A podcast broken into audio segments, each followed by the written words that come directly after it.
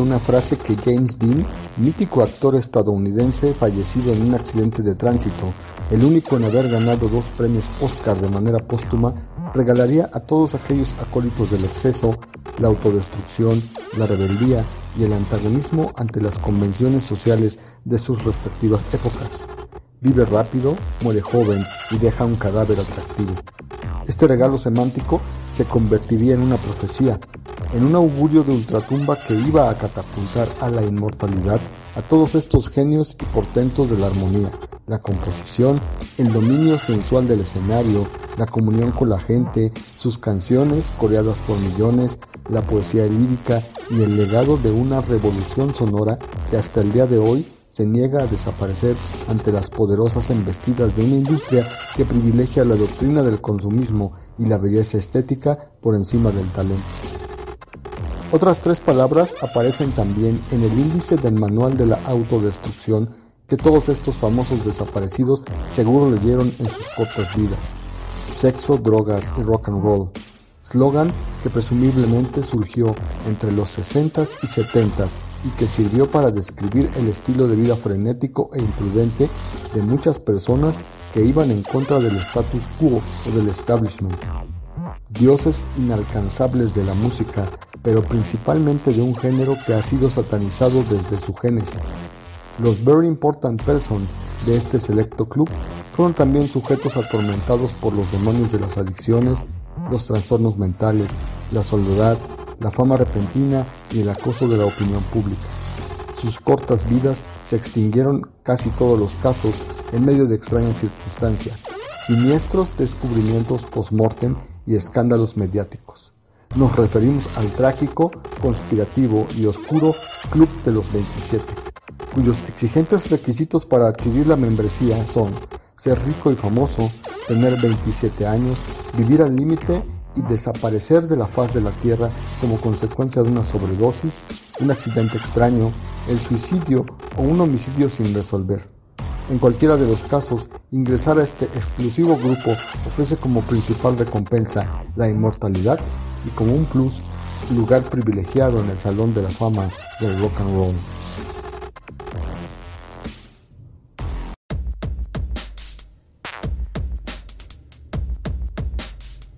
Fue Robert Johnson, el demoníaco blusero afroamericano, vecino del Mississippi, el primer integrante y miembro fundador de los famosos que morirían a los 27 años el 16 de agosto de 1938, víctima de envenenamiento, neumonía y tras agonizar tres días en medio de espantosas alucinaciones, murió para dar paso a toda una mitología que ha inspirado, entre otras cosas, una célebre película estelarizada por el habilidoso karate kid Ralph Macchio y el extraordinario guitarrista Steve Bay, Crossroads.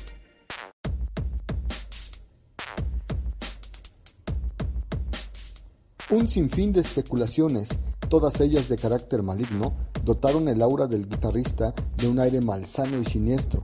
Su efímera fama, que le alcanzó solo para dejar grabadas 29 canciones, fue producto, como aseguraron muchos de sus contemporáneos, de un pacto con el mismo demonio, quien, transcurrido el tiempo del contrato, regresó para reclamar su alma, quedando así inaugurado el Forever Young Club o el Club de los Siempre Jóvenes, como también se les conoce.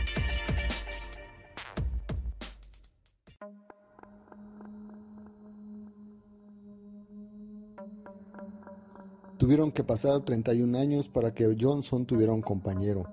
El 3 de julio de 1969, el fundador de los Rolling Stones, Louis Brian Franklin Jones, falleció ahogado en la piscina de su casa, 30 días después de haber sido expulsado de la banda de la que había sido líder, principal instrumentista y polémico compañero. La vida de este músico, controvertida y caótica, llegó a su fin en medio de dudosas circunstancias. Al día de hoy no se tiene claro si se debió a un accidente, un suicidio, imprudencia o incluso un homicidio. Jones era un personaje errático y sus propios compañeros de banda, en reconocidas autobiografías, le atribuyen a su cáustica forma de comportarse la responsabilidad de su muerte. 1970 llegaría de la mano de otras dos inesperadas pérdidas para el mundo de la música. Estamos hablando de Jimi Hendrix y Janis Joplin, ambos de 27 años. Era la noche del 18 de septiembre de 1970 y el guitarrista número uno de todos los tiempos, que crearía riffs tan definitivos y perdurables como el de Voodoo Child, asistía a una fiesta en una casa de Londres, Inglaterra, acompañado de su novia. Hendrix acusaba ciertos problemas para dormir y se le habían prescrito somníferos para resolver dicho problema. Esa noche, el músico abusó del vino, el alcohol y la mezcla con las píldoras agravó su estado. Murió por broncoaspiración esa misma noche y al mismo tiempo convirtió en trío al Forever Young Club. Dieciséis días después, el cuarto miembro haría su triunfal entrada. Janis Joplin, cantante, ícono feminista y precursora de muchas expresiones artísticas femeninas, fallecía el 4 de octubre de ese mismo año, víctima de una sobredosis de heroína. Se encontraba grabando lo que fue su último disco llamado Pearl, del que algunas pistas quedaron sin voz, pero que igualmente fue lanzado a manera de homenaje póstumo. Existen testimonios que enrarecen su muerte. Algunas personas cercanas contaron en entrevistas que la cantante se sentía sola y deprimida, pero estas opiniones contrastan con la de los músicos que la acompañaron en la grabación de ese último álbum. Luego de una exitosa sesión en el estudio, la mujer que sería la única presencia femenina en el Club de los 27 hasta el año 2013, estuvo feliz y celebrando con otros músicos el trabajo realizado. Minutos después, abandonó la reunión y regresó a la habitación del hotel que habitaba. Nadie la volvió a ver con vida. Con ella aumentarían a cuatro los miembros del selecto club y a partir de su muerte el tema adquirió relevancia en los medios de comunicación. Una bomba sacudió a los fans y no fans del mundo entero el 3 de julio de 1971 cuando se anunció que Jim Morrison, el mítico, guapo y controversial vocalista de The Doors, había sido encontrado muerto en la bañera de su apartamento en París, Francia. La causa de la muerte, un fallo cardíaco, consecuencia de sus abusos con ciertas drogas.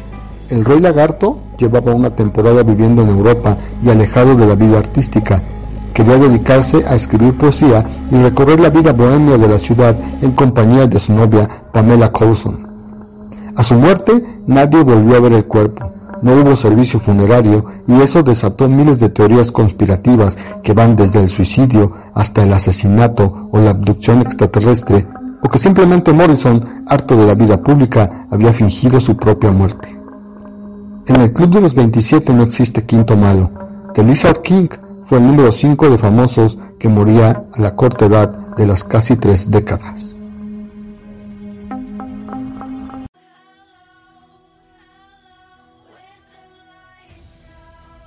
Viajamos en el tiempo 23 años, concretamente a la ciudad de Seattle, Washington, donde el 8 de abril de 1994, en una residencia de la calle Lake Washington Boulevard, Gary Smith, instalador de equipos de seguridad, descubriría el cuerpo de Kurt Donald Cobain tirado en el piso de la habitación que estaba justo encima del garage. En un principio creyó que éste dormía, pero después notó una hemorragia que provenía del oído del músico. A partir de ese momento, la noticia se esparció por todos los rincones del mundo. Kurt Cobain, el popular líder del grupo de grunge Nirvana, portavoz de los incomprendidos e inadaptados, creador del himno de toda una generación, Smell Like Teen Spirit, se había quitado la vida con una escopeta dejando huérfana a su hija Frances Bean y muchos millones de herencia. El fundador de Nirvana era el sexto miembro en ingresar a las filas del Club de los 27 pegándose un tiro en el rostro. Aunque fue el número 6 muerto a los 27, es parte del famoso Big Five del rock and roll.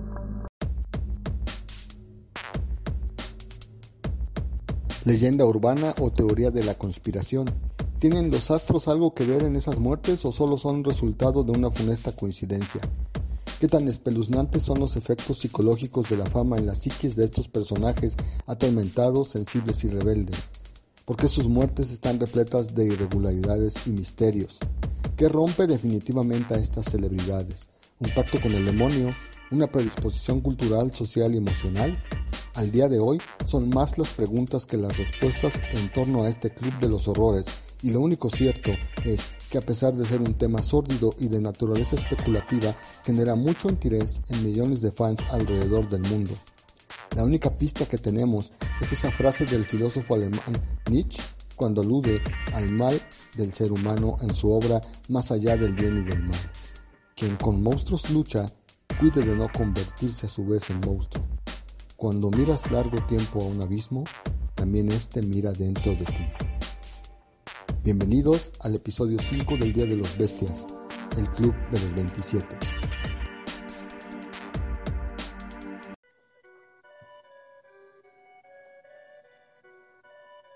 Buenas noches, amigas y amigos que nos escuchan aquí en la ciudad de la eterna primavera, en la República Mexicana, en Mississippi, Estados Unidos, California, París y diversas latitudes del mundo entero, incluso de la galaxia.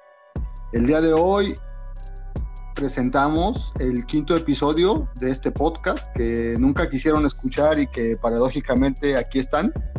Eh, la semana pasada ya éramos ocho ocho escuchas, ocho elementos, incluyéndonos a nosotros tres. Y ahora de manera brutal y exponencial somos nueve. Esto me emociona, me emociona sobremanera. Y antes de presentar eh, el título de este episodio número 5, quisiera saludar a mis amigos entrañables, compañeros de esta eh, aventura eh, amigo Mike, ¿cómo te encuentras?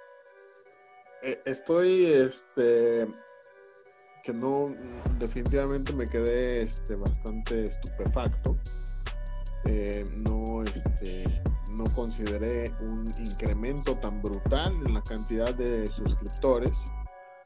De 8 subir así, de, de golpe, abruptamente, a 9, pues, pues definitivamente que sí sí este, pues influye en el ánimo, ¿no? Sí, sí genera una especie de certeza, una especie de buen augurio. Y, bueno, a ver, a ver cuántos logramos sumar el día de hoy. No, creo que, este episodio sea el, el, único que nos sume, ¿no? Al contrario, vamos a ver qué tal nos va. Esperemos que esta vertiginosa subida de suscriptores se mantenga. Así es, amigo. Y saludo también de aquel lado de, la ciudad, eh, el pueblo mágico de Aguatlán, a mi amigo Eugenio. ¿Cómo estás, Eugenio? Bien, amigo, muchas gracias. estoy anonadado ¿eh? por, esta cantidad de, escuchas. Y haciendo un cálculo rápido, yo creo que en unos, eh, no sé, unos 100 millones de episodios alcanzamos cobertura nacional. Corríjanme si me equivoco. es muy probable. Mm, pues vamos bien. Y es probable también, dado que el tema que nos convoca el día de hoy es un tema que permea las capas de, gente que es muy afina a los géneros musicales y en especial al rock and roll, como bien mencionaba la introducción. Y es un tema eh, tabú entre los rockeros, un tema que genera eh, interés y un poquito de morbo, se pudiera decir. Cada uno de nosotros crecemos con determinadas inclinaciones musicales, artísticas, este, y hay quienes se van hacia el lado más eh, sensitivo, que es la melomanía, ¿no? En este sentido, yo sí quiero pues platicar acerca de, un tema que se llama el Club de los 27, que yo estoy seguro, muy cierto, que ustedes, al igual que yo, lo conocen de sobra, eh, con datos que ha ido la cultura pop lanzándonos durante toda nuestra vida, ¿no? Nosotros ya pasamos esa edad hace muchísimo tiempo y yo creo que por eso vamos a aumentar nuestros escuchas, porque hay mucha gente eh, rock and rollera, fan de del rock de los 60, 70, del, de la ola del grunge en, en, los 90 y pues en los últimos tiempos, ¿no? Con diferentes estilos musicales. Y pues bueno, eh, ¿qué me pueden contar ustedes sobre el famoso Club de los 27? Mike. Pues mira, yo he estado, eh, escuché tu, tu trabajo acerca de esta investigación sobre algunos de sus miembros y me di a la tarea de plantearme la posibilidad de esta existencia del demonio, esta existencia del diablo, como el pacto, el pacto como una especie de contrato, de este, pues, como de algo que tiene una vigencia, y de cómo de esta manera eh, se explicó esta abrupta muerte del que inauguró el Club de los 27. Es. Es, este, es bastante extraño como eh, de manera muy fácil, de manera casi este, irrefutable, pues explicaciones de, de corte este, pues, metafísico pueden dar rápidamente una explicación a los hechos. A mí me llama mucho la atención que esta, esta relación que existe entre el artista y el demonio, hay incluso una canción que justamente se llama así, y este, nos, nos narra, nos habla de una aparente amistad entre este ser eh, siniestro y el artista. Esta es la historia que obviamente es la más antigua, es la persona que inaugura este club y que de alguna manera pues está como más sencillo recurrir a esta presencia del antagonista de Jesucristo y de Dios y de todo cuanto a la creación se trata es, es una situación, creo yo, muy fácil, muy rápida de justificar y que a mí particularmente no me, no me deja en claro qué pudo haber sucedido con esta trágica, trágica muerte. Así que este, ese es el, para mí es el, de todos los, los, los involucrados, pues es el caso más, más misterioso. Tal vez porque es el más viejo. ¿no? Exacto. Sí, eh, tienes, tienes toda la razón. Eh, es, el, es el caso que más está envuelto en, en el misterio y también por los años, ¿no? Yo quisiera, antes de tocar el tema de este miembro que inauguró el famoso Club de los 27 con, con su muerte y del que corren historias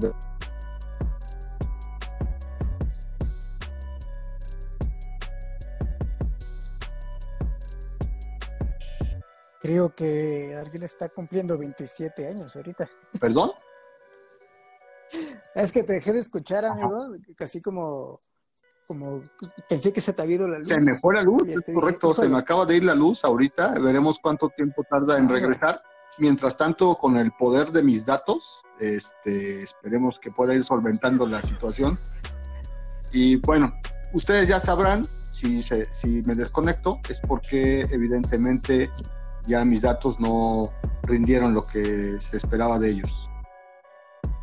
Ya este, pues esos 20 pesos de saldo del Oxxo llegaron a su fin.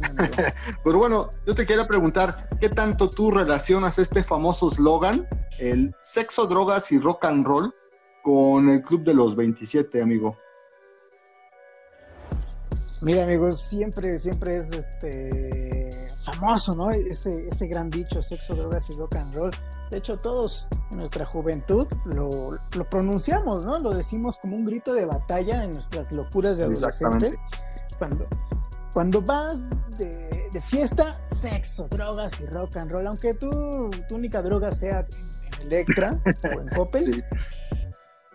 Tú sigues diciendo eso, ¿no? Es un grito de batalla y te sientes orgulloso pero no te das cuenta de que forma parte de esta de esta gran este gran club de los 27 y pues es muy importante recordar eso y, y, a lo mejor si lo vas a decir pues ojalá ya tengas más de 27 no para que no, no andes invocando al maligno y, y llegue y te ofrezca sabes qué va te doy lo que quieres pero a los 27 años ese culito es mío es cabrón, ¿no? O sea, yo, yo sí creo, yo, yo, yo tengo esa, esa fe de que todo esto no es porque, pues por pura coincidencia.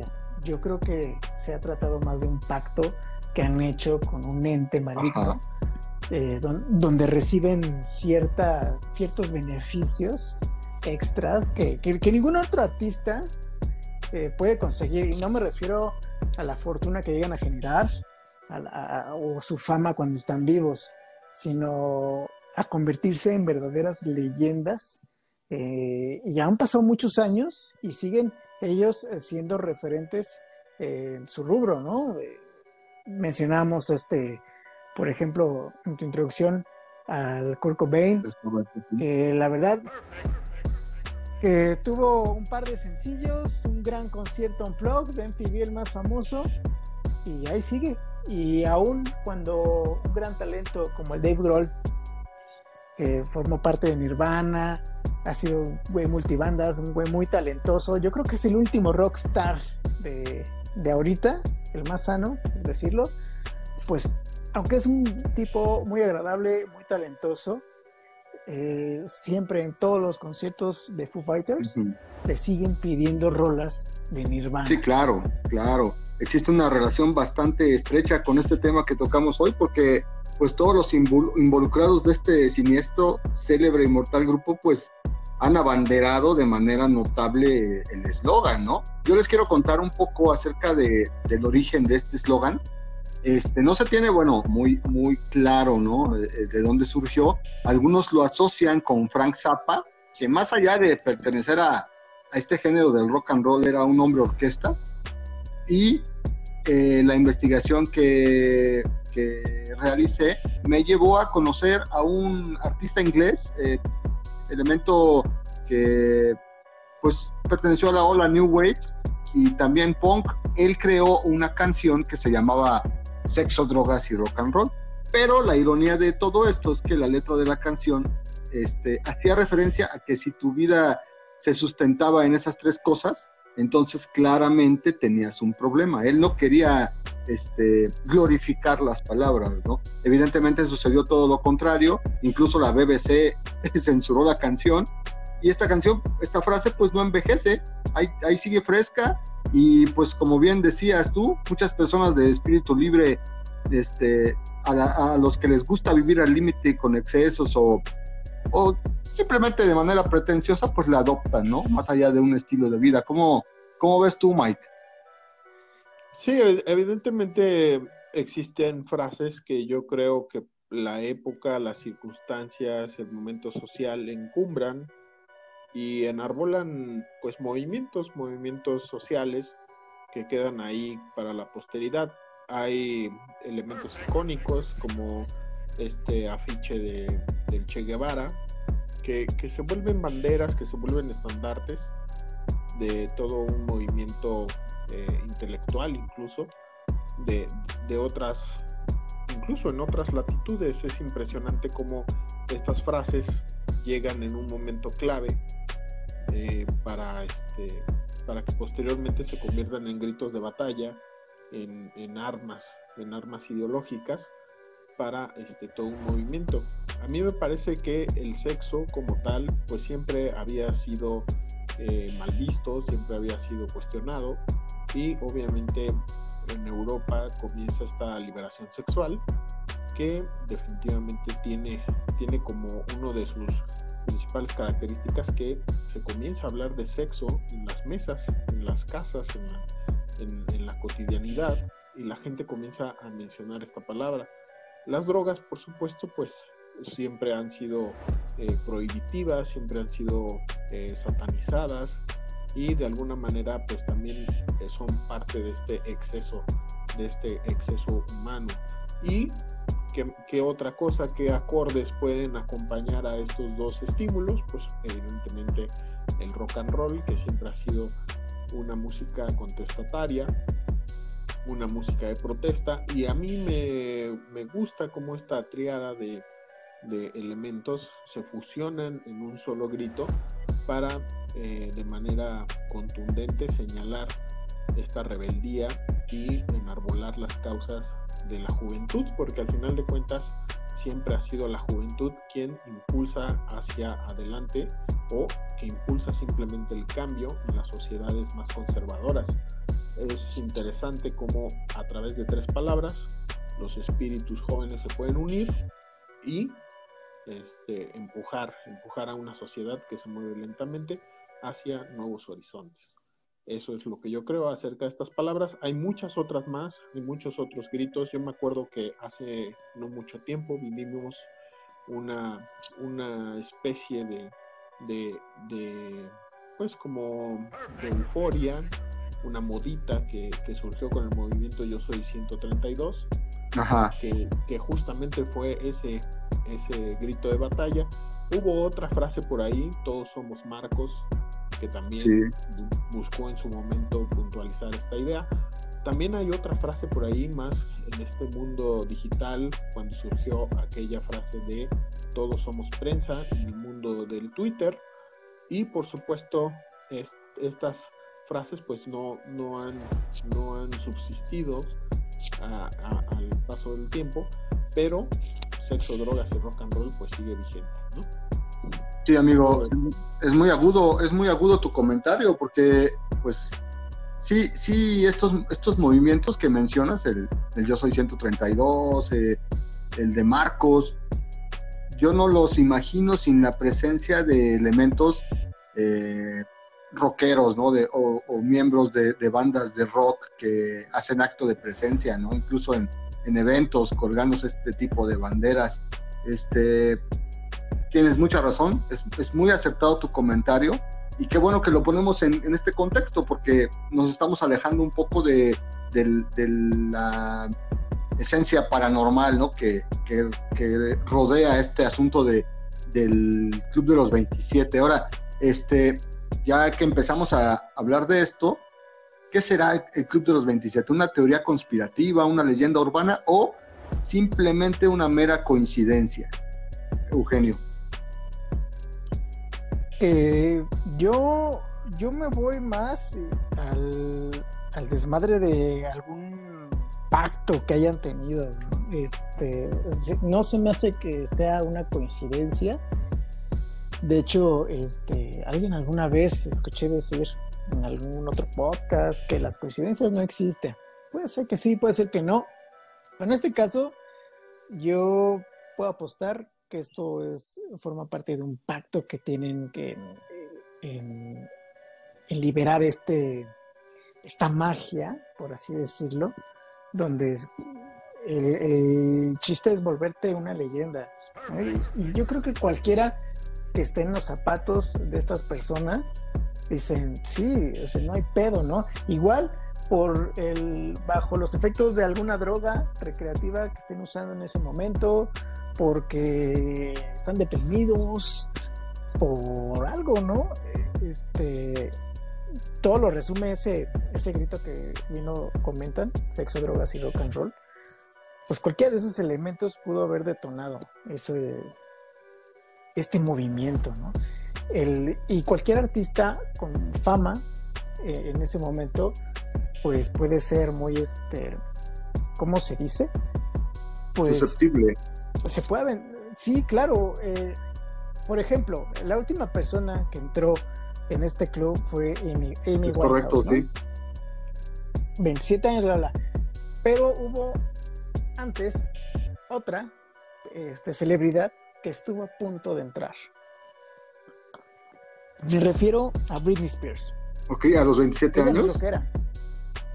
A los 27 años, Britney Spears fue cuando entró en una crisis nerviosa, se rapó, este, fue y con no sé qué madres rompió cristales de coches, le iban a internar en un hospital psiquiátrico, su carrera de, eh, se, destruyó, se estaba destruyendo. Eh, todo porque, y estaba mal, de la cara la veías y parecía otra persona, ¿no? Como poseída. De hecho, hubo algunas teorías de la conspiración ahí en internet donde decían que pues estaba, ¿no? Bajo los bajo la influencia de algún embrujo o algo así. No lo sé. El chiste es que Britney Spears a lo mejor llegó el momento de que llega un ente y le ofrece este trato místico de, de hacerse una leyenda, pero entregar su alma. Y a lo mejor no lo aceptó, entró a la locura y su carrera pues eh, ya no destacó, se perdió. Pero se perdió por unos añitos, ¿eh? Ya después, eh, yo creo que cinco, igual y hasta más, unos diez años después, su carrera pues medio empezó a recuperarse, pero no del todo, no lo que era antes. Entonces, este, ella estuvo a punto de, permanecer este grupo de los, el club de los 27. Y es algo que no se habla tanto, ¿por qué? Pues porque no se mueve. Y, además porque está un poco alejada de este estatus de, del rockstar, ¿no? Es decir, ella ya estaba en el mainstream del pop y pues bueno, evidentemente nunca sabremos lo que hubiera pasado si Britney no hubiera colapsado como colapsó de esa manera y afortunadamente colapsó pues porque sigue viva, viviendo de sus glorias pasadas, ¿no? Este, es, es muy fácil para nosotros decirlo, pero yo creo que sí, sí debe ser algo muy cabrón enfrentarte de la noche a la mañana a ese nivel de escrutinio público y de fama, ¿no? O sea que ya ni siquiera puedas asomarte porque ya te están tomando fotos, ¿no?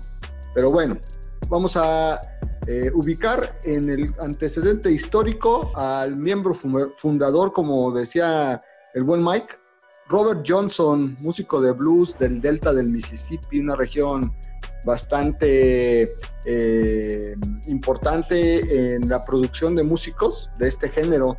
Este, pues bueno, la historia, como decía Mike, está rodeada de mucha, mucha parafernalia sobrenatural, de brujería, incluso las letras de Robert Johnson pues hacen este, alusión y referencia a, demonios, ¿no? Él nació, fíjense, nació en 1911 en Mississippi. Era un guitarrista mediocre, muchos aseguraban que pues no la armaba.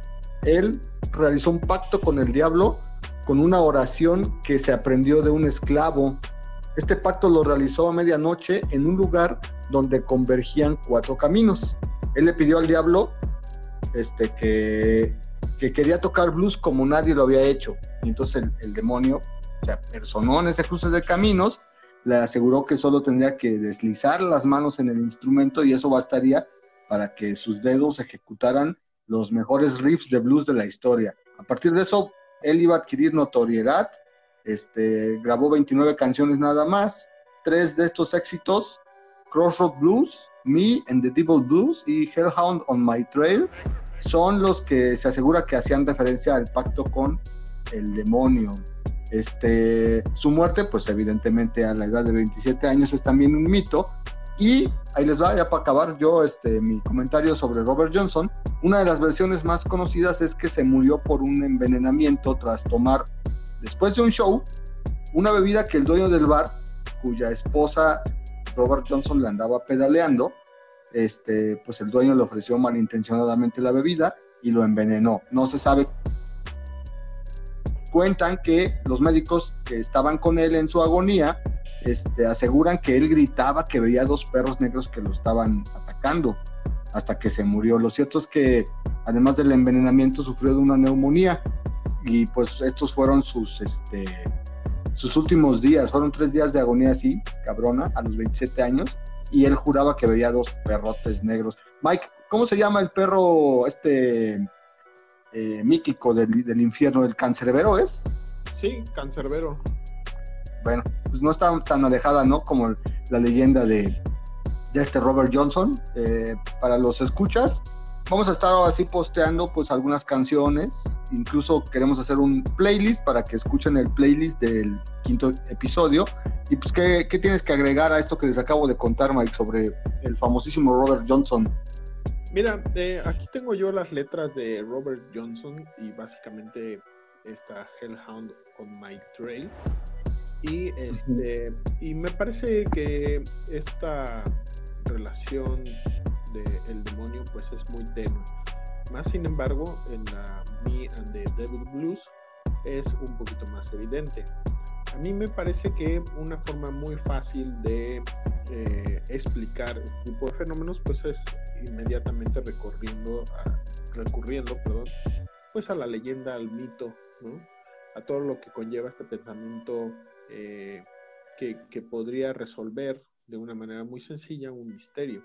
Eh, adjudicarle a Satanás el, hecho de su muerte, pues eh, evidentemente es, un poquito eh, fácil, ¿no? Aquí lo que, lo que importa es este halo de misticismo que se genera alrededor de las personas y esta, este pacto satánico que, si bien es cierto, pues persiste hasta el día de hoy con, bajo más o menos los mismos lineamientos el buscar un camino donde confluyan este, cuatro direcciones, haciendo una evidente referencia a los puntos cardinales y algunas otras sutilezas sobre los conjuros. Eh, a raíz de esto, pues eh, el pacto con el diablo comenzaría y en algún momento se apersonaría el ser siniestro para firmar y, llegar a este acuerdo. Hay una serie de, de situaciones muy interesantes alrededor de, esta, de este mismo eh, ingrediente fantástico que sería este, el pacto satánico. Y recuerdo un cuento de un escritor que en este preciso momento se me acaba de olvidar, pero que justamente eh, trata de un protagonista que hace un pacto con, con, el diablo y después de X años iba a venir a cobrar. Eh, él está todo apesadumbrado porque ya va a ser el momento de pagarle al Señor de las Tinieblas y le cuenta a su esposa lo que va a suceder. Ella le dice, mira, no te preocupes, eh, vamos, a, vamos a salir de esta, yo te voy a apoyar. Y entonces este, este sujeto, eh, bueno, hacen un plan para que la, señora se tome un baño de miel y eh, le peguen plumas, diversos plumajes. Al momento, al momento en que da la hora de ir a finiquitar el pacto, este, este personaje emplumado, que es la esposa, pues se, aparece por ahí, llama la atención del diablo y eh, a través de un desafío, el protagonista que debía pagar con su vida, pues le reta, este, le, reta al diablo a que le hagan una pregunta. Eh, antes, antes de que sucediera esto, este reto, el diablo aparece por ahí y mira a este pajarraco de extraña figura y revela la edad del diablo. Dice, en mis tantos años, tantos días, tantos, lo que sea, no había visto a un Y, bueno, y entonces la, la mujer vestida de este extraño plumaje abandona la escena y le dice el dato al esposo, porque el acertijo era averiguar cuál es la edad del demonio, la edad real. Y si adivinaba, su alma quedaba libre del pacto, ¿no? Y entonces, a través de este ardid, eh, el personaje se sale con la suya, sigue viviendo y conservando sus riquezas. Obviamente, estas, estas historias alrededor del pacto con el diablo y de cómo, cómo se realizan y cómo se sale de, él, pues hay, hay por miles. Yo creo que ocurrir a Satanás es la cosa más sencilla. Aquí en Cuernavaca tenemos esta leyenda del Callejón del Diablo. Sí, claro. Y, obviamente que nada tiene que ver con el Señor de las Tinieblas, pero que con el paso de los años ha tomado ese misticismo. Al final de cuentas, yo creo que una forma de resolver el enigma de la muerte de Robert Johnson, así como de su virtuosismo en la guitarra, pues queda fácilmente cubierto con recurrir al diablo. Y yo creo que los personajes, al final de cuentas, eh, siguen fomentando esta, pues, esta situación para, no sé, para obviamente llamar más la atención, generar una especie de tensión alrededor de, ellos. Y claro. capitalizar esta fama. Pues yo creo que por ahí va la, necesidad de, de, reiterar una y otra vez la existencia de estos pactos para justificar un montón de cosas, ¿no? Sí, amigo. Y es que también se, también se valen de su historia personal de cada artista. Eh, por ejemplo, también me di la tarea de investigar un poco de Johnson y estuve viendo que era nieto de esclavos, ¿no? Y vivió siempre en la pobreza, que el padre era amante ocasional de la mamá, que él se puso Johnson precisamente mucho después al enterarse de cuál era su verdadero origen. Entonces creció traumado.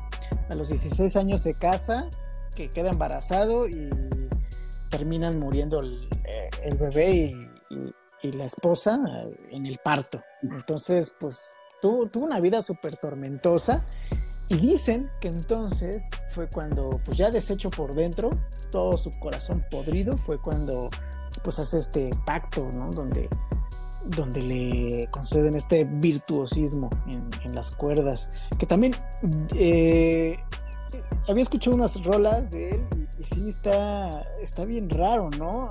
Que eso de, de, esa capacidad de cambiar la voz como si tuviera, hubiera varias personas armonizando al mismo tiempo, eh, está raro, eh, es, es algo único. Yo creo que nadie lo puede replicar. No, no, no, este, un dato extra de Robert Johnson, que y de su pacto con el diablo en esta encrucijada, es, hay una película que se llama así, Crossroad, es, y esta la estelariza ni más ni menos que nuestro queridísimo Daniel Laruso, Ralph Macchio y Steve Bay, ¿cómo ven? Sí, esa ya la vi, este, alguna vez la vi en la tele y, ahorita que, estamos hablando de, pactos con el diablo y todo, eh, si se dan cuenta, eh, fue la última película de... No, creo que fue antes de Karate Kid, ¿no? Eh, ese dato no lo tengo. ¿Cómo se llama? Crossroads, Y sale pues un, un, músico de talla mundial, guitarrista que se llama Steve Bay, que es cuando se, se avientan ahí como una batalla al final. Este, y lo curioso es que creo, bueno, no estoy seguro, no vaya yo a cagarla como acostumbramos, que el Ralph Macchio sí tocaba en realidad la guitarra. Este, fíjense, se llama, sí, desde 1986, la, la película eh, Crossroads. Y este, ¿saben qué es lo raro? Fíjense, eh, Britney Spears también hizo alguna película llamada igual, Crossroads. Ah, caray, coincidencias vergas. Coincidencias vergas. ¿Y Pelona? ¿Salía Pelona o todavía estaba así como en su onda? No, era, era cuando estaba en, este, fue, la hizo en 2002, fue cuando estaba en su apogeo. El Oops, I Did It Again. I Did It Again, ¿no? exacto, exacto. Fíjense que, que ganó 61 millones de dólares. Verga. Esta, sí, pero aún así fue un, este, un fracaso taquilla. No, pues, no se esperaba, mucho, pero le llenó las, las bolsas, ¿no? De, de billete verde. Sí. Bueno, pues miren, ahora vamos a pasar este, en este orden cronológico que llevamos para nuestro podcast del día de hoy al famoso Big Five o el grupo de los cinco. Ya dejamos atrás a Robert Johnson, que fue fundador, y vamos a hablar de los cinco célebres integrantes vamos a empezar, vamos a empezar con un personaje que se llama Brian Jones, miembro fundador junto a Mick Jagger de los famosos Rolling Stones. Él fue líder de la banda durante los primeros años. Su vida estuvo llena de vicios, desequilibrios y problemas personales. Todo esto fue lo que orilló a los demás miembros a despedirlo, lo abrieron de la banda. Es algo muy común en grupos de rock. Jones dejó a los Rolling Stones el 10 de junio del 69. Fíjate, ya entramos a una, a una etapa del club de, de, los 27 donde se va a consolidar y donde se van a suceder las muertes casi casi una tras otra. Esta despedida del grupo pues no le afectó mucho a este cabrón porque en realidad era un músico súper reconocido, multiinstrumentista, este, era el cerebro del grupo en los primeros años y además tenía una amistad muy estrecha con músicos como Lennon o Hendrix, lo que pues, le auguraba por ahí nuevos proyectos musicales exitosos, ¿no? Hay algún reportero por ahí, este, que, un periodista que afirmaba que, que él había dejado la banda, que no se metía en la vida de nadie, pero que era un chico pues patético, que tenía problemas con las drogas y psicológicos. Un mes después de que lo corren de los Rolling Stones, lo encuentran muerto y ojo, aquí empezamos con las extrañas circunstancias alrededor de la muerte, que es un requisito fundamental del Club de los 27. Fue hallado muerto flotando en su alberca. ahí a un ladito de la alberca encontraron el inhalador de asma porque él era asmático y la causa de la muerte fue la inmersión en el agua y el abuso de alcohol y drogas. En el informe forense se calificó la muerte como accidental, pero ahí vamos, nunca se supo qué pasó realmente. Yo por ahí tengo unos datos, ahorita eh, vamos a hacer como que ahí una retroalimentación de lo que ustedes me digan, Nadie sabe si fue un suicidio o fue un asesinato, pero lo que sí se sabe es que un periodista a recientes fechas reunió más de 600 documentos que tienen relación estrecha con su muerte, logrando que se reabriera el caso. Un dato más acerca de él, eh, los Rolling Stones tenían un show para esa semana en que murió, no lo cancelaron, lo tocaron como un homenaje a este Brian Jones y encargaron más de 2.000 mariposas que iban a soltar a la mitad del evento, pero al momento de sacarlas las mariposas ya se habían muerto, así que el homenaje pues quedó reducido a un montón de insectos muertos en el escenario, ¿cómo la ven, Mike? Wow, este dato no me lo sabía, amigo, definitivamente. Y fíjate que algo que me hace pensar acerca de la efectividad de la fama es que en apariencia, pues eh, estos artistas eh, venden su alma al diablo y este, pues obviamente con la, con la promesa de trascender, ¿no? Que es uno de los grandes motivadores del ser humano, la trascendencia. Y eh, pues al, paso del tiempo ya, ya este, nos damos cuenta que pues la trascendencia pues queda, queda ahí en el dato inútil, en el dato eh, chistoso, en el dato anecdótico, pero, pero hasta ahí, ¿no? O sea, la, la trascendencia de estos personajes pues es, es, relativamente pues poca, ¿no?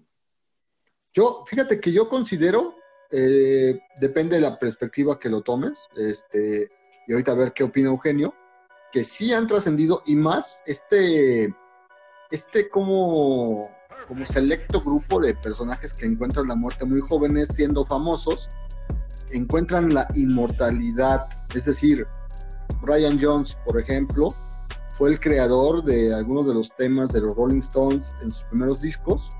Y yo, por ejemplo, ah, hay uno que me mama de él. Bueno, no exactamente de él, pero pues en esa época que él estaba en los Rolling Stones, que se llama Painted Black. Es una canción famosísima que ocupan eh, hasta incluso escritores de la talla de Stephen King, otra vez yo mamando con Stephen King, pero en sus novelas, ¿no? como, como sus, referencias. Entonces yo considero que sí trascienden en este sentido de la inmortalidad, o sea, en una época en la que ya es muy fácil hacerse famoso por, por cualquier estupidez, ellos siguen con este legado musical. Claro, si te gusta la música, si no te gusta, pues obviamente te va a valer madre, ¿no? Este, como, ¿Tú cómo ves, Eugenio? Pues, amigo, eh, híjole, es que a veces pienso, ah, ¿a quién no le gustaría ser famoso? mucha gente busca ese reconocimiento, esa fama que te pudiera dar. Pero ellos yo creo que lo llevaron a unos niveles muy cabrones. y que a lo mejor, por ejemplo, este, Brian Johnson, este güey tocaba el acordeón, el bajo, la guitarra, la batería, la flauta dulce, la arpa, y la mandolina, la armónica, el piano, el saxofón. Cantaba y le puso el nombre a los Rolling Stones. Nada más. Talentoso el güey era y de sobra. Pero hay que ponernos a pensar que si ese talento era suficiente para alcanzar esa trascendencia de la que estamos hablando. Alguna vez vi una película de este que sale que protagonizaba este Johnny Depp que se llama así precisamente, ¿no? Trascender. Trascendencia, ¿no? Algo así, trascenderse. sí, no sé si la vieron. Él buscaba precisamente eso, ¿no? Trascender y no hablando en un sentido religioso, como muchos piensan, ¿no? Hacerse santos y, y que les hagan alitas y hacerse angelitos y la vida después de la muerte y la chingada, ¿no? Cuando te das cuenta en la película, y spoiler alert, él, este, él trasciende con, con, la vida eterna, pero convirtiéndose en, pues, en un chip informático. Entonces, estos güeyes Brian Jones, todos los cuates del club de los 27, pues trascienden de alguna manera. A lo mejor, a lo mejor ni te acuerdas, por ejemplo, Brian Jones, güey. Pues tú, tú, ¿a quién ubicas de los Rolling Stones? Pues a Mick Jagger, ¿no? Ese güey. Y es el, es el famosito de ahí pero no ubicas a Brian Johnson, que ese güey era el más cabrón de todos, multiinstrumentista y el más ebrio y drogadicto de todo, mujeriego, lo que quieran. era el más cabrón de los Rolling Stones, pero tú no lo ubicas. Pero ¿cómo fue su forma de trascender? Pues dejando el legado de los Rolling Stones, que aún siguen tocando, eh, dejando el legado de las rolas que escribió, de todo ese estilo de vida del rockstar, ¿no? Que, que, es muy famoso y que, que, todos los, los rockerillos de garage anhelan llegar a eso. Sí, sí, sí, tienes razón. Yo nada más para eh, eh, puntualizar este tema, yo sí, yo sí soy de los que creen que, que esta trascendencia sí tiene un grado superlativo porque pues para mí la música es alimento del alma, ¿no? Este, podemos trascender, como me mencionas en la película, de, de, mil formas y yo creo que el alimento del alma que te da la música, que, que te, que te toca fibras este, emocionales, pues para mí sí es un, un, este, un motivo de recuerdo, ¿no? Y sí, también tienes razón, o sea, obviamente, si te dicen de los Rolling Stones, pues si no eres fan o no eres un melómano consumado, pues sí, nada más dices, ah, pues el Mick Jagger, ¿no? O Charlie Watt, pero no te acuerdas de Brian Jones, ¿no? Precisamente pues porque ya no consolidó la carrera que todo el mundo pensaba que iba a tener. Solamente quiero mencionar, antes de darle la palabra a Miguel, este, una teoría acerca de que él tenía un carácter de la verga. Eso, eso lo decía Mick Jagger y lo decían sus compañeros de banda en sus autobiografías. Y ellos decían, pues es que si se murió, seguramente él se buscó lo que le pasó porque era un cabrón. Entonces, una de las teorías apunta a que él tenía unos albañiles viviendo en su casa. Este, el maestro albañil con su esposa le pidieron chance de quedarse a vivir ahí y pues les dio chance él. Nada más que se llevaban muy pesado y le jugaban bromas muy rudas. Y entonces, eh, una de las teorías apunta a que fueron los mismos albañiles los que lo ahogaron. Incluso eh, hay un testimonio de la, de la novia de Brian Jones diciendo que se metió a hacer una llamada y él estaba forcejeando con un albañil al, al, filo de la alberca y cuando, cuando regresó vio a ese güey bien tembloroso que no podía ni encender un cigarro y pues a Brian ya estaba ahí, este, ya estaba muerto, ¿no? Y pues eh, evidentemente ya estamos hablando ahí de un homicidio, ya no es un, un accidente o una imprudencia y pues así pasó a la historia como el el primer compañero de Robert Johnson en este famoso club de los 27. Amigo Miguel, este, vamos a continuar con el siguiente ícono del rock and roll mundial, excelente guitarrista, James Marshall Hendrix. ¿Cómo la ves? Pues sí, evidentemente yo creo que Hendrix vive en un momento eh, pues de efervescencia juvenil a mí me parece que el uso de los psicotrópicos pues lo llevan a la tumba.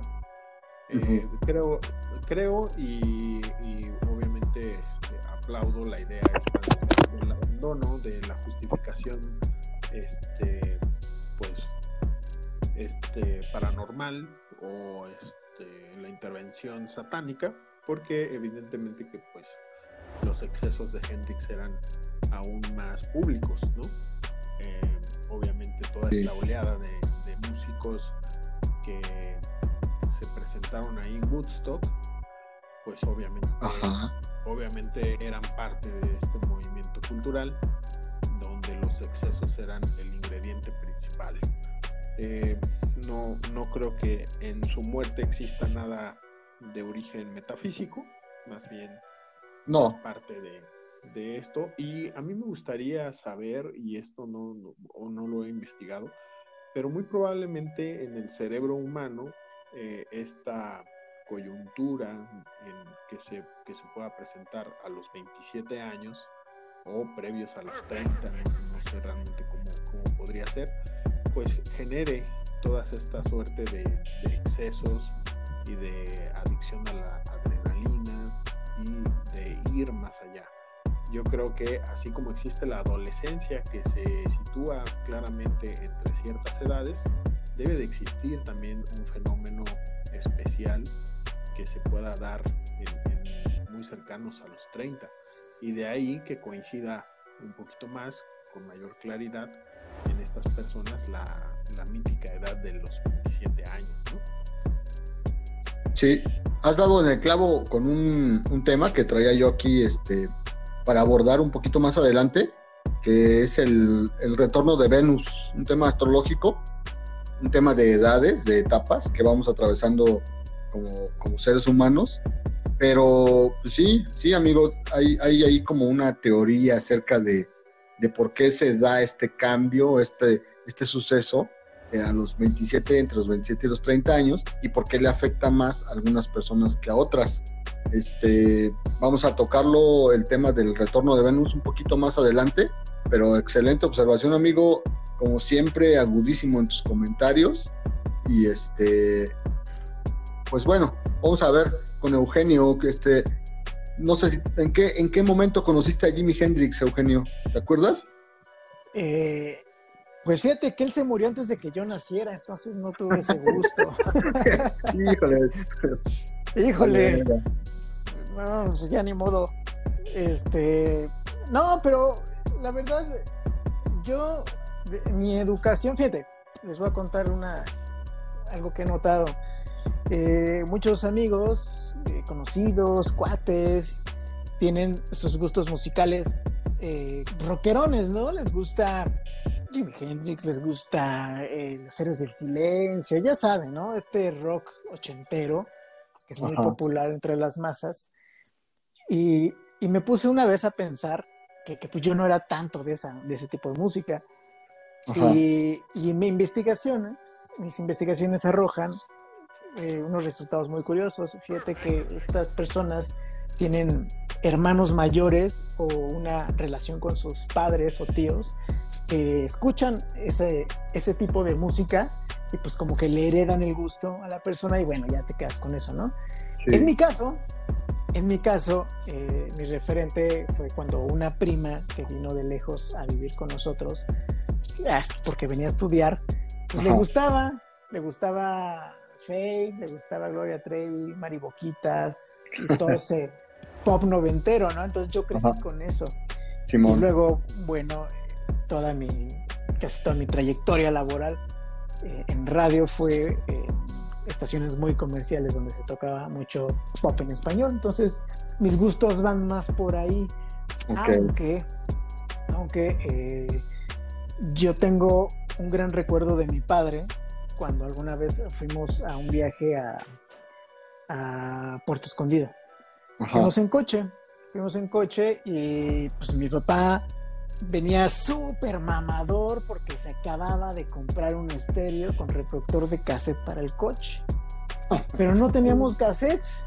Entonces, antes de ir pasamos y en una gasolinera de o una caseta, no me acuerdo, que vendían, ya saben, eh, junto a las papitas y a las donas, una torrecita donde hay cassettes, y compró uno, uno muy especial, que, bueno, tú ponías en el estéreo del coche un cassette, cuando se terminaba un lado, automáticamente se cambiaba al otro al lado B. Y era tecnología de punta, ¿no?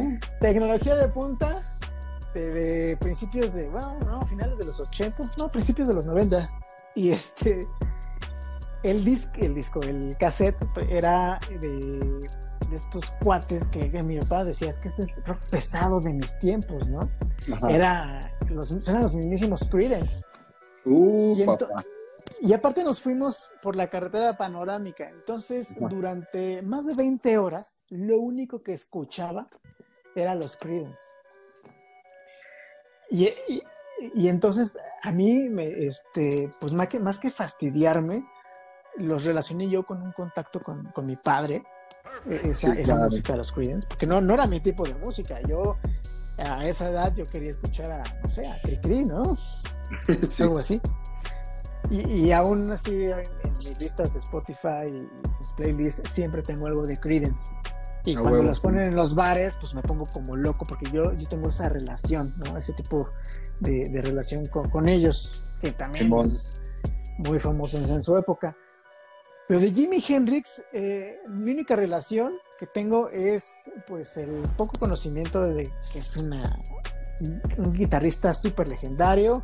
Alguna vez vi un video de él, pues ahora sí que orgasmeándose en el escenario con su guitarra, haciéndole el amor a la guitarra prácticamente. Sí. Pero es, es tú lo ves y ya no pelas la música, como que te hipnotiza su presencia. ¿No? Sí, claro. Yo creo que eso tiene mucho que ver que se haya convertido en una gran leyenda y parte de este club de los 27. Sí, amigo, tienes, tienes razón en, este, en esto último que mencionas, las personalidades fuertes, enigmáticas de estas personas que, resultaban incluso hasta hipnóticas, ¿no? En, sus actuaciones en vivo, sus performances. Eh, qué bonito recuerdo tienes con tu, con tu papá. Yo en, algún momento también contaré una anécdota. También tiene mucho que ver con Credence y también con un viaje con mi papá, con otro tipo de artista pero sí me, me, trajo a la memoria. Es lo chido de este, de este tipo de, podcast que estamos haciendo, en el que sí tenemos un tema principal, pero la gente también, los, los nueve escuchas, nos están conociendo y están, digamos que, viviendo a través de nuestros recuerdos, ¿no? Este, ya contará el Mike también cómo se fue acercando él a, a alguno de estos cinco miembros de, del Club de los 27, de los, digamos, los más representativos. Solamente para acabar con Hendrix, quiero, quiero eh, puntualizar que él, este, pues bueno, no hay, no hay una descripción que no se haya hecho ya sobre él, ¿no? Ya lo acabas de decir tú, era hipnótico, hacía, le hacía el amor a su guitarra, este, nos obsequió joyas como Purple Haze, All Along the Watchover y la famosísima Voodoo Child. Este, se murió pues, el 18 de septiembre de 1970 como consecuencia de la mezcla de somníferos y el alcohol. Él, digamos que de los, del Club de los 27 fue la muerte más, eh, menos extraña, se podría decir. Murió por aspiración de vómito. Estuvo en una fiesta acompañado de su novia. Ahí abusó del vino y del alcohol y se chingó nueve pastillas que le había recetado un doctor para que lograra dormir tiempo después del fallecimiento, y esto es entre comillas la etapa o la parte sórdida de su muerte, fue que se descubrió que cuando lo llevaban en la camilla, él quiso vomitar y se inclinó para, para volverle el estómago, pero el enfermero no sé qué chingados pensó y lo forzó, lo obligó a estar en una posición fija, lo que le provocó pues la broncoaspiración. Él fue el tercer miembro en ingresar al Club de los 27 y pues a partir de él empieza eh, a darse como una, un amarillismo en torno a la edad y a los miembros del rock que decían que quién era el siguiente en morir. Lo que me lleva a presentar a la artista hasta el 2013, la única mujer, esto por los, pues, las circunstancias históricas de la mayoría masculina en la música, las libertades que teníamos y las prerrogativas que teníamos o que tenemos los hombres de aquel tiempo, este, pues uh, derivó en que ella fuera la única representante del, mainstream y de la música este, dentro del Club de los 27 por mucho tiempo hasta que llegó a mi Winehouse. Janis Joplin fue una cantante de los años 60, ícono femenino, estrella del rock and roll y le decían la dama blanca de la música negra en Estados Unidos. Sus papás querían que fuera maestra, pero ella siempre fue rebelde y de espíritu libre. Descubrió su llamado al rock cuando escuchó por primera vez un disco de otro blusero tipo Robert Johnson que se llamaba Led Belly. Este güey es famoso por, por unas rolas que, que él creó. Una es eh, Where Did You Sleep Last Night, que la inmortalizó Nirvana, y también Mark, Mark Lanegan, de esos gruncheros y también eh, creó House of the Rising Sun, que también tocan los Animals. Tiempo después también pues, conoció a Bessie Smith y ya no iba a haber vuelta de hoja.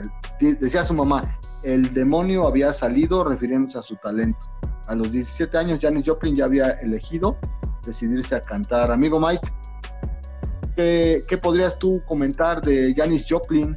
Mira, toda la onda de la psicodelia, como también se le conoce a esa este, pues esa, esa oleada de música y de artistas, a mí me llegó pues como muy diluido, no, no me encontraba yo en condiciones para absorber a estos eh, pues ya llamados clásicos, nunca fueron de mi agrado al 100%, y a Janis Joplin yo la recuerdo mucho por esta obra de Elmer Mendoza que se llama, eh, ahora verás, memoria no es muy buena, pero que en su título lleva, ah, precisamente ya me, ya me acordé, El amante de Janis Joplin.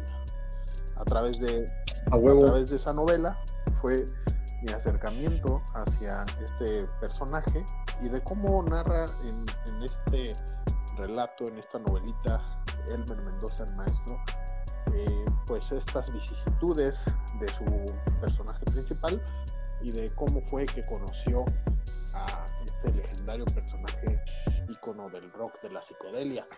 A mí no me llegó eh, este movimiento, eh, no sé, obviamente yo no, no, estaba en condiciones, todavía creo que no existía, pero al final de cuentas este, nunca fui partidario de, estos movimientos de, Hendrix, de los Rolling Stones, de Janis Joplin. Eh, a mí siempre me gustó más el punk, y, y, al final de cuentas, pues lo más cercano a Inglaterra que estuve fue a través de Clash, Entonces, entonces este, pues estas, estas versiones de Hendrix y de eh, Janis Joplin y demás músicos de, la, de esta avanzada psicodélica, pues no, nunca, nunca, nunca me, llegaron de golpe. De cualquier forma, pues reconozco que fue un artista especial, digna de, la fama que obtuvo y que sin duda marcaron huella y abrieron el camino hacia otras, eh, a otras mujeres que pues definitivamente cuentan con talento como el día de hoy. Yo creo que eh, estos grandes movimientos sociales que se fueron dando alrededor del rock y alrededor de esta música que posteriormente se volvió una música popular, pues fueron en su momento ignorados o poco valorados.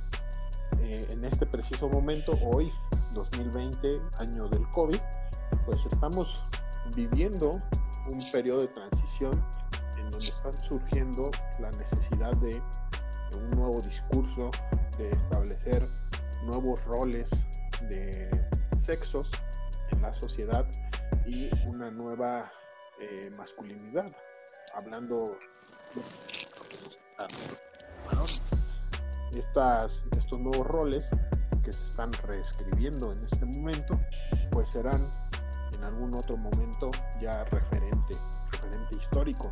Yo creo que en su momento el trabajo de Janis Joplin, eh, Hendrix y demás, pues no, no, no, fue tan, pues tan valorado o quizás no se logró ver hasta dónde iba a llegar. Yo me, me trato de ubicar que si los comparamos con los Beatles, pues definitivamente estos artistas no tenían esa proyección, por, lo menos en, el mainstream en ese momento. Posteriormente, pues la, la gente, la conciencia social, pues les fue otorgando un poquito más de valor y la trascendencia se logró, pero en su momento no creo, eran pues artistas de, su versión, eran artistas contestatarios que, definitivamente no, no tenían toda la capacidad de convocatoria que hoy tienen. Sí, en el caso de, de Janis Joplin, pues se puede decir que este este tipo de voz estridente y el símbolo de la fuerza y rebeldía que representó para muchas mujeres, como bien mencionas, pues sí, fue ahí como cimentando ¿no? este, el camino, pavimentando el camino de otras expresiones artísticas femeninas que hoy, hoy en día pues existen ¿no? y, que, que van cambiando y que van eh, pues, ocupando lugares más preponderantes. ¿no? Eh, enfocándonos a su, a su entrada al Club de los 27, pues ella eh, era también una adicta a la heroína, al alcohol, como todos los demás.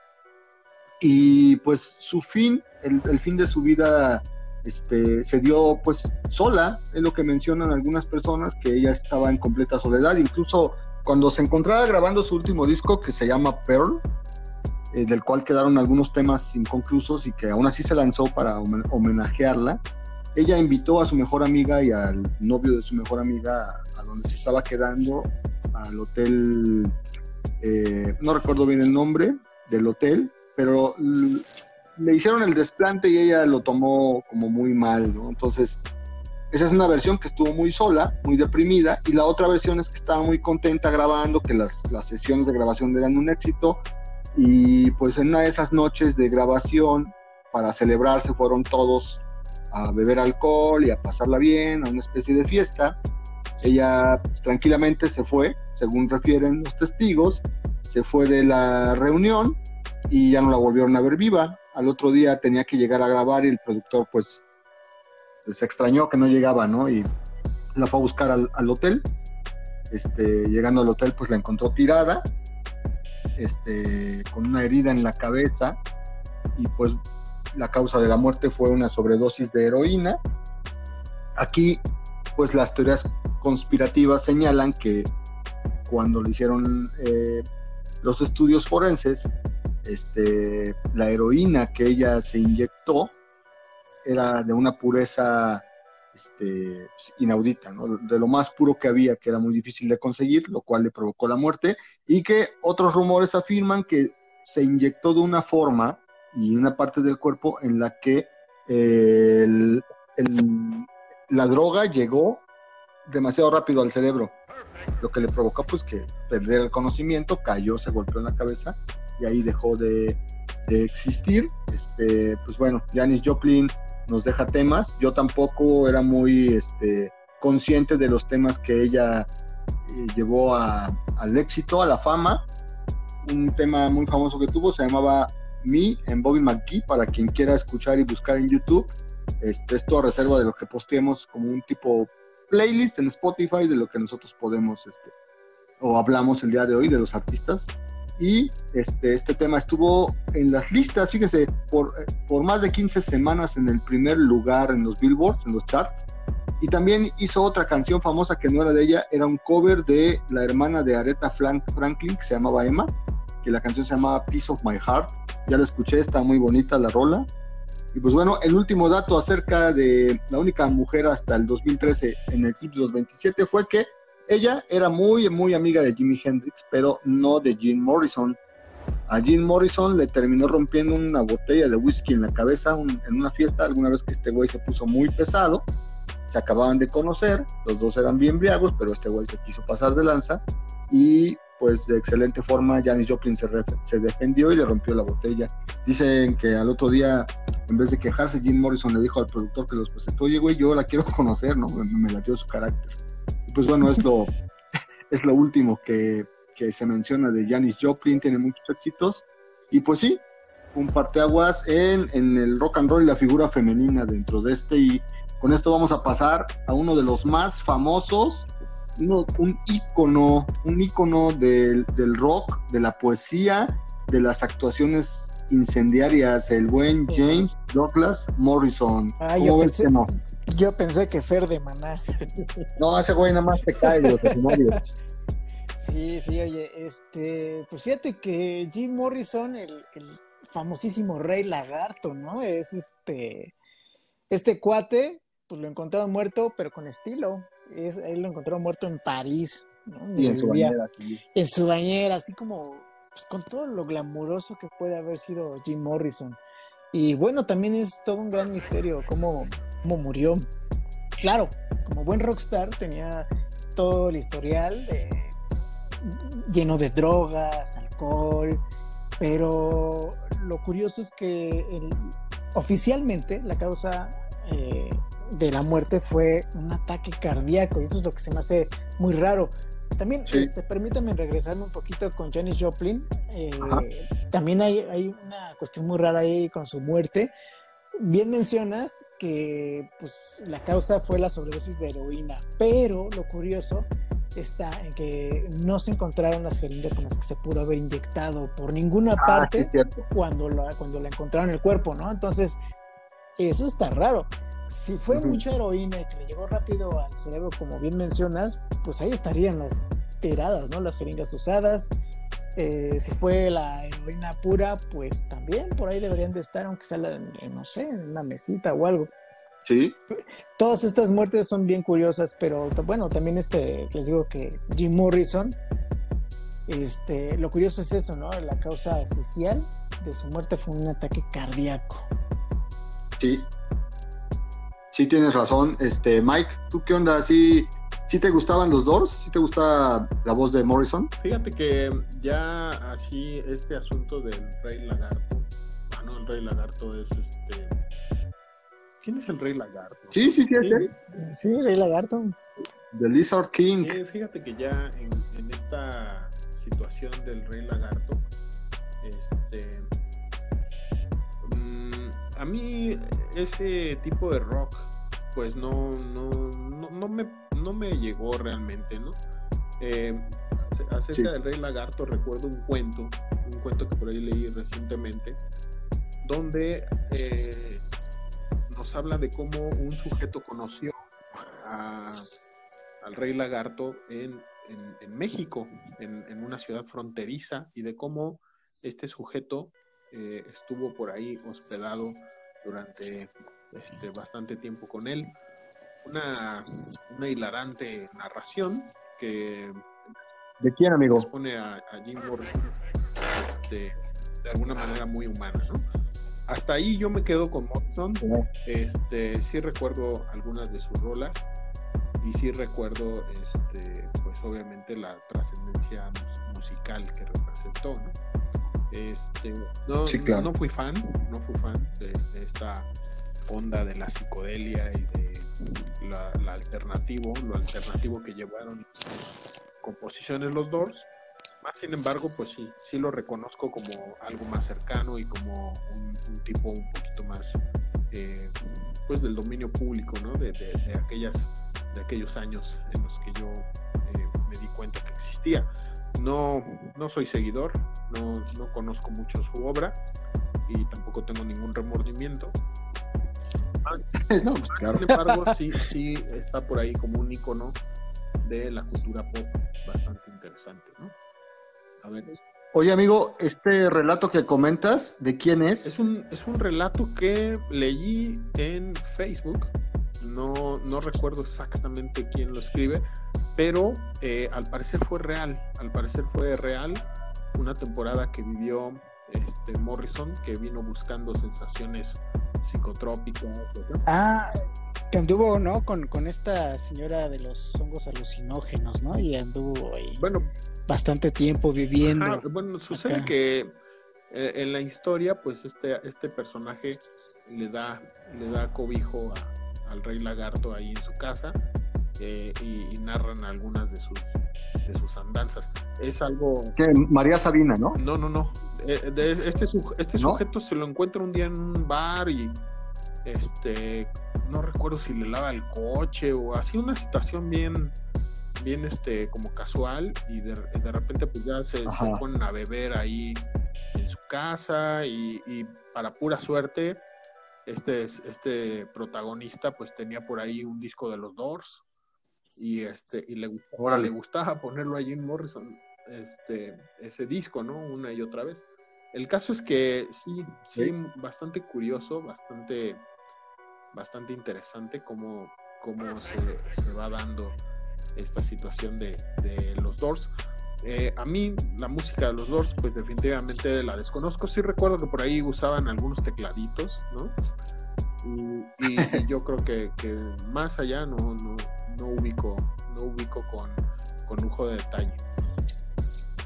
Sí, amigo, pues claro, de lo que se trata en este podcast es de hablar más, más allá de los temas que los encumbraron y de, sus éxitos musicales y la carrera artística, en este ingreso al, siniestro club de los, de los 27, ¿no? Yo, yo sí siento, bueno, yo, yo considero que sí, yo no soy fan de ninguno de, de estos que hemos hablado, pero sí he atravesado distintas etapas en mi vida en las que los llegué a escuchar más específicamente a Morrison y a Hendrix. Pero como consecuencia, bien mencionado Eugenio, de, de que alguien más me los, me los presentó, ¿no? Y de que, pues yo siempre fui, digamos que de la, la oveja negra de la familia y todo lo distinto me llamaba la atención. Eh, pero bueno, no se trata aquí de, de, ver este, quién sabe más, ¿no? Si nos gustaba o no. ¿Mandé? No se trata de ver quién sabe más, ¿no? No, no, exacto, no, es más bien como poner el contexto de, cada artista y para que se entienda, es un poquito como las teorías que hay alrededor de esta muerte y el ingreso al, club, ¿no? O sea, claro. No, hay, no hay ningún sentido aquí aleccionador. Yo, yo hice unas investigaciones pues para ubicarnos, ¿no? Más o menos en, en, qué, en qué andaban cada uno cuando valieron madre. Por ah, ejemplo, de, Morrison, sí quiero, ya más para terminar, este, como decía Eugenio, lo encontraron muerto en su bañera, en su apartamento de París, donde vivía con su pareja que se llamaba Pamela Corson, el 3 de julio de 1971. Ya sabemos que él era el personaje políticamente incorrecto por excelencia, tenía muchos pedos con las autoridades en Estados Unidos y es por esto que él deja a Estados Unidos por el miedo a ser encarcelado y también un poco harto de la vida pública y de la fama, ya estaba cansado, este, incluso le comentó a su tecladista que esto genera una teoría que voy a mencionar más adelante. Él le, dice a su tecladista, viendo un mapa de unas islas, Seychelles, o no, no recuerdo cómo se pronuncian, que estaban ideales para desaparecer, para irse ahí sin que nadie supiera y, vivir ahí toda la, todo lo que le quedara de vida, ¿no? De esta manera llega a París y él quiere dedicarse a la poesía. Allá igual se entrega a la vida nocturna intensa, llena de excesos, lo que desencadena en su inevitable muerte. Antes sube de peso cabronamente. También decían que era asmático, tenía antecedentes de mala salud. Y bueno, dice Eugenio que murió de un paro cardíaco. Aquí lo extraño y, perdón, Eugenio. Ajá, no, es que te iba a decir que este, la causa oficial, según las autoridades, es un ataque cardíaco, ¿no? Otros dicen que no, que fue la sobredosis de heroína, porque pues la heroína era lo, lo más in en esa época en los rockstars. Pero eh, lo que muchos dicen es que pues este Jim Morrison le tenía fobia a las agujas, entonces pues no, no se, no se podía inyectar. Claro, le, daba mucho miedo. Ajá, entonces eh, hay amistades cercanas de, este güey que dicen que es una gran posibilidad de que él sí se haya suicidado porque siempre, eh, última, en los últimos días de su vida andaba con episodios como de locura, donde imaginaba su misma muerte, ¿no? Y, entonces, y se lo comunicaba a todos, ¿no? Oye, yo me voy a morir así, que la chingada. Y como dices ahorita, ¿no? Las islas y allá desaparecer y la verga. Entonces, eh, como que también él ya presentía lo que le iba a pasar. Sí, sí, sí, tienes razón. Y pues bueno, de esta, de esta hipótesis de, de esta teoría de que se suicidó, brincamos a otra que es el homicidio. Este es la última. Bueno, hay otras dos más estrafalarias todavía, ¿no? Lo que hay, como que engrandecen el mito de su muerte. El homicidio, Mick Jagger, el vocalista de Rolling Stones con su novia de ese entonces que se llamaba Marianne Faithful, decían saber el nombre del asesino o quién había sido. Había un dealer francés que le vendía la droga a todos estos famosillos. Este dealer le llevó más una droga como adulterada, que fue la que le provocó la muerte a, a Jim Morrison. Esa es una. Y la otra es que se murió en el interior de un antro de moda de ese tiempo, que unos gángsters sacaron el cuerpo, se lo llevaron, lo metieron a una tina para, decían que era el remedio, como para un agua caliente, pues reanimarlos, pero pues no, y así quedó. Ahora, ya había mencionado yo la hipótesis de que Jim Morrison no murió y que sigue vivo o seguía vivo hasta hace poco. Incluso en YouTube hay videos distintos donde se llaman este, Jim Morrison Sightings, que es como que se ha dejado ver en algunos lugares. Incluso hay otro señor que, que dicen que se llama, se apellida Lower, que, que, también según él era Jim Morrison. Y la otra, la última hipótesis que voy a tocar respecto a, Morrison es que fue raptado por alienígenas, amigos. Pues sí, vinieron por su rey. sí, los reptilianos. la neta, es que era un güey bien raro. De hecho, eh, en las investigaciones también que hice, pues también dicen que fue arrestado en pleno concierto. ¿Quién, quién es arrestado en pleno concierto? Ni, ni Juan Gabriel, que tuvo pedos con la justicia. Sí, Juan Gabriel estuvo en Lecumberri. Claro, pero no fue arrestado en, ahí en, Bellas Artes mientras, mientras hacía el Noa Noa. Pues no. ¿No? mientras movía las caderas, pues no. Pinche Juan Gabriel. A mí que Juan Gabriel está al mismo nivel que Jim Morrison, ¿eh? Sin lugar a dudas. ¿Sigue vivo como tanto pregonan? Sí, que, dicen que no se había muerto. Pero bueno, este, hasta, hasta hay una, una, teoría ahí que dicen que Jim Morrison sigue vivo y que es un vagabundo ahí en, un lugar de, no sé si en Los Ángeles o en Texas, que es un, es un vagabundo este, y que se pone a escribir poesía y que la recita a veces para quien quiera escucharlo. Y bueno, pues ya se convirtió en el changoleón gringo, ¿no? El, el buen Jim Morrison.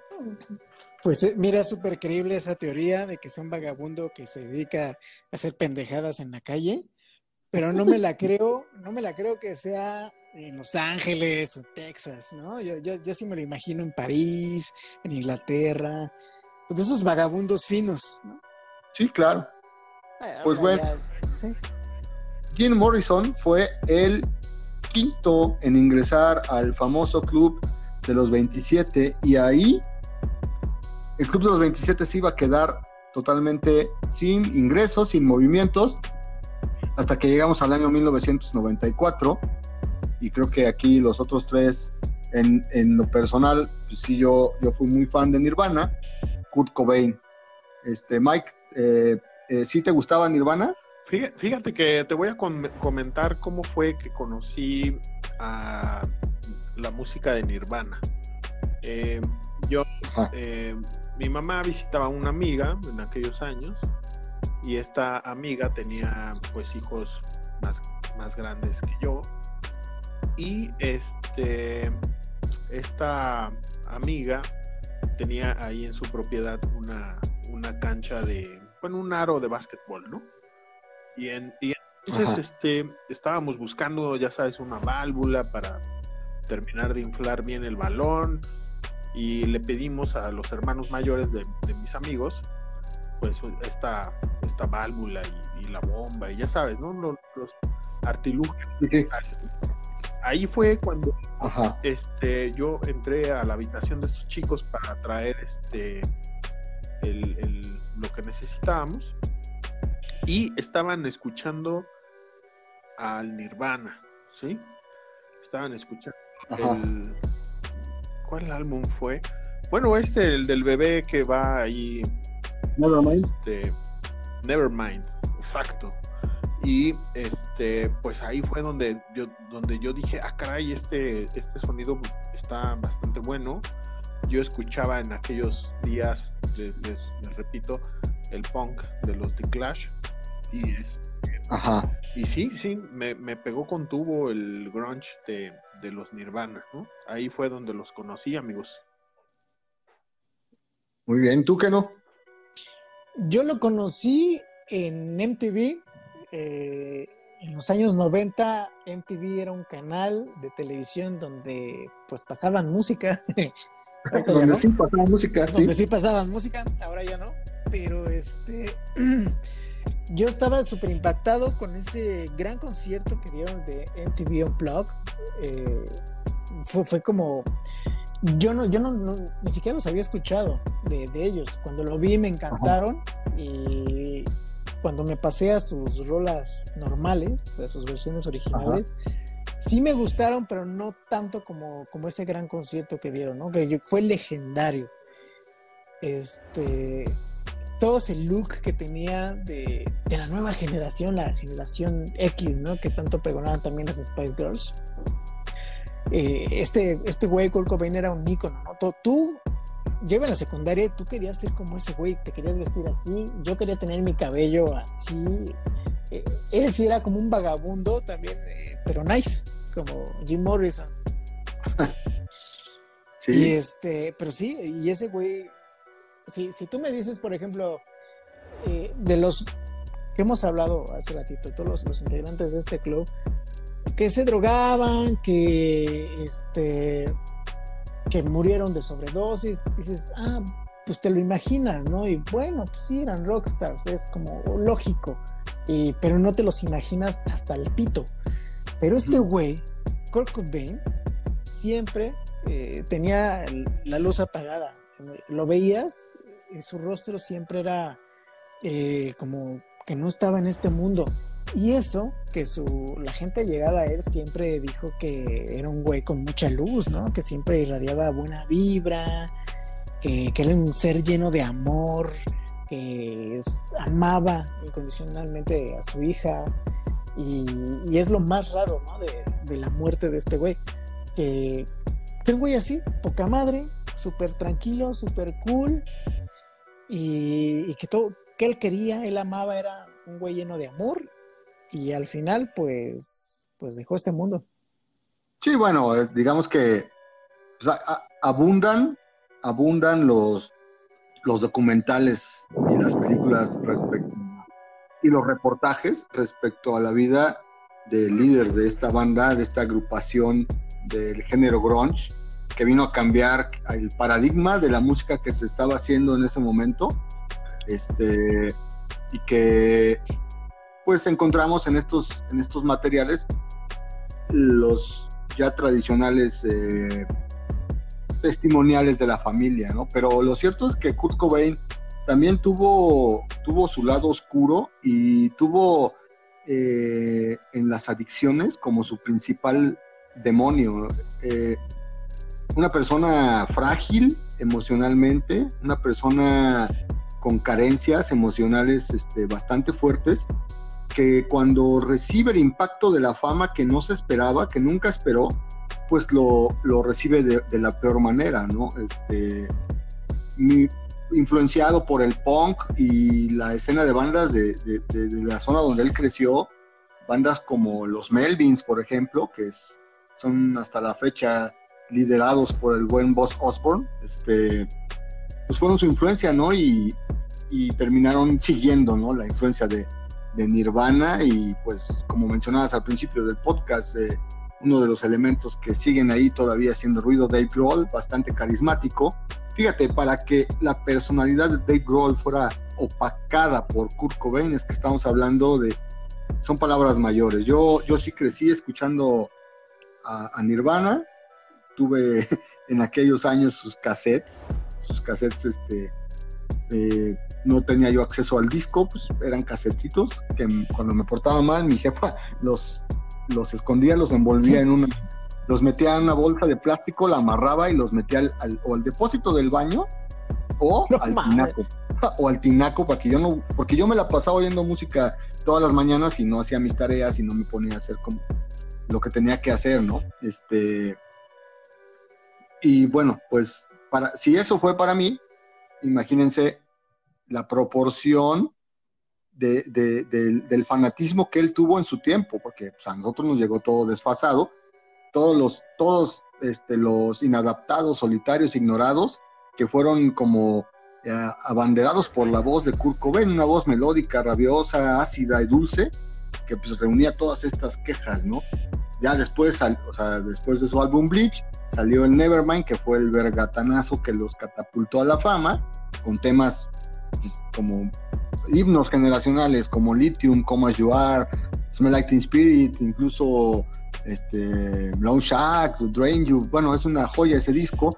Después los demás que editaron y Cobain ya mostraba hartazgo hacia la fama, incluso decía que él estaba con mucho dolor, tuvo muchos problemas de gastritis, lo cual pues, nos hace ver que tenía mucha ansiedad y pues la evidente adicción a las drogas. Hay como toda una conspiración alrededor de su muerte, porque dicen o que lo obligaron, que, que Courtney Love lo obligó así como de manera pasiva a suicidarse y pues la culpa, ¿no? Ella no es muy bien vista, la, culpan mucho de la muerte de, de, Cobain que dejó pues este huérfanos a miles de seguidores, ¿no? Que buscaban respuesta en, en su música. Yo la verdad es que de todos los miembros del Club de los 27 es el, es el que más conozco y el que pues ahorita este todo digamos que es el que menos se ha olvidado de todos. No sé amigo yo creo que el colectivo. Sí, sí, sí, yo creo que la imagen de Kurt Cobain al final de cuentas pues se va diluyendo no ciertamente pues es como más moderno, nos, nos impactó.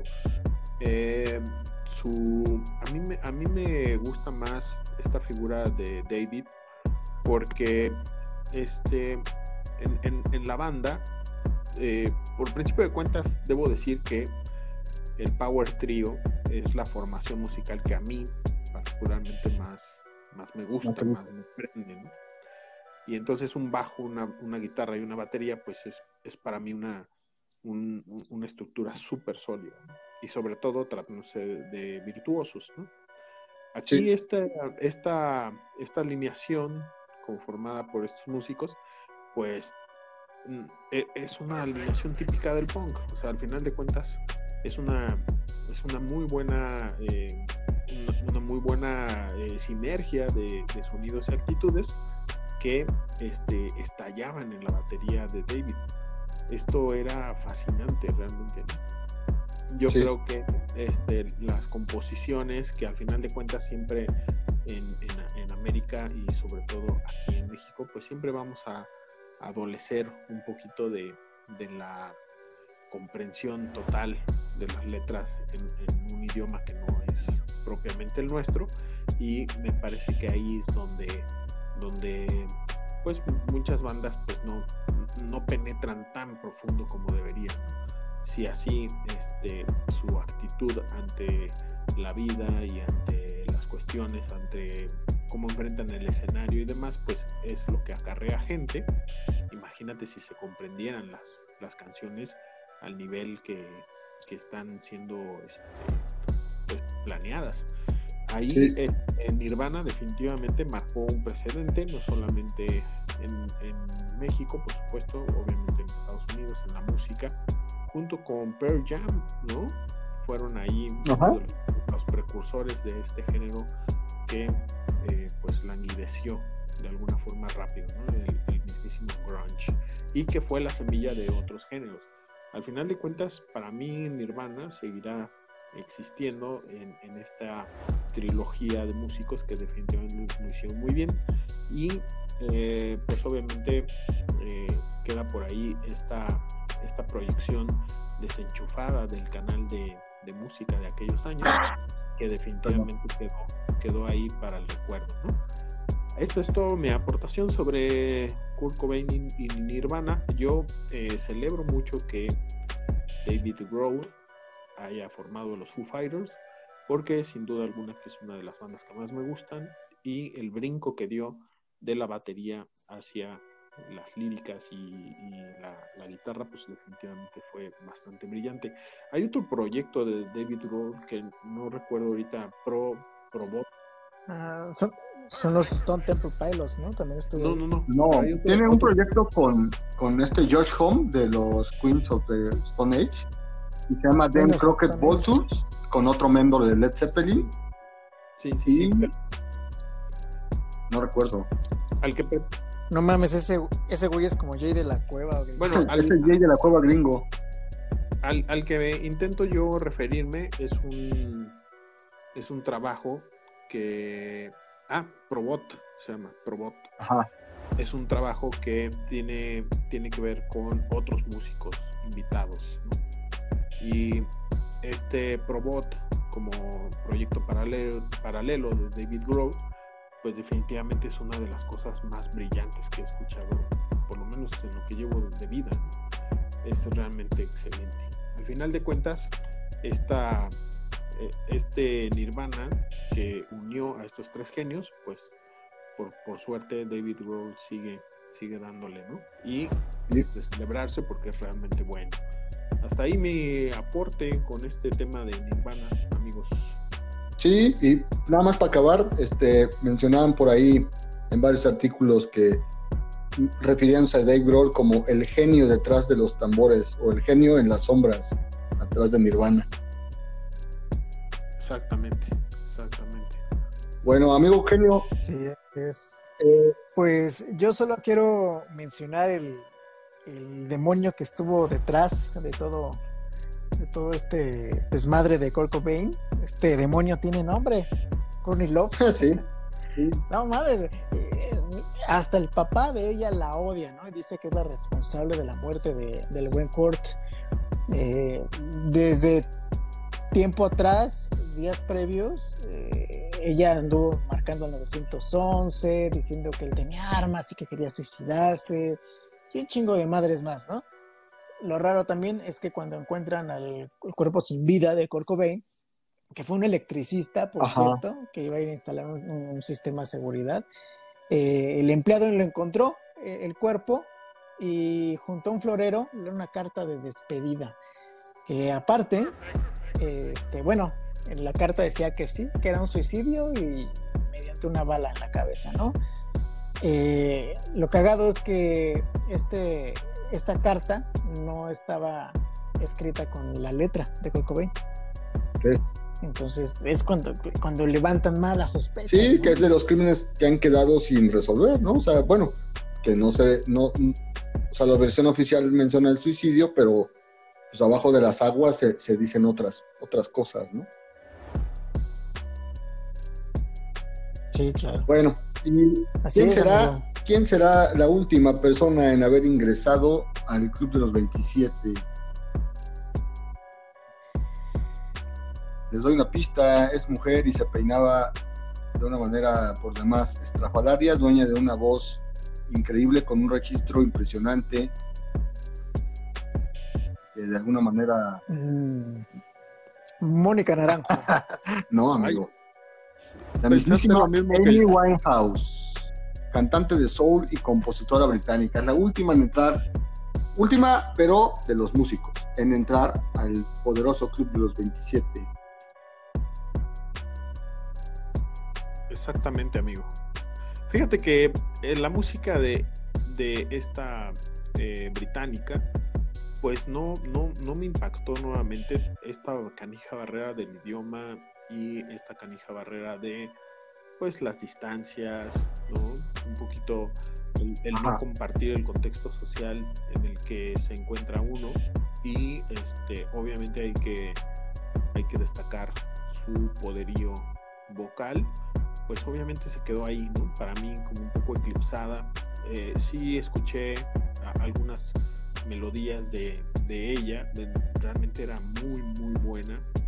Y al final de cuentas, esta, esta situación de su muerte y de cómo se ve envuelta en un halo de, de excesos, de drogas, de eso, que parece como devaluar un poco su talento y obviamente eclipsar la capacidad que tenía como, pues, como creadora.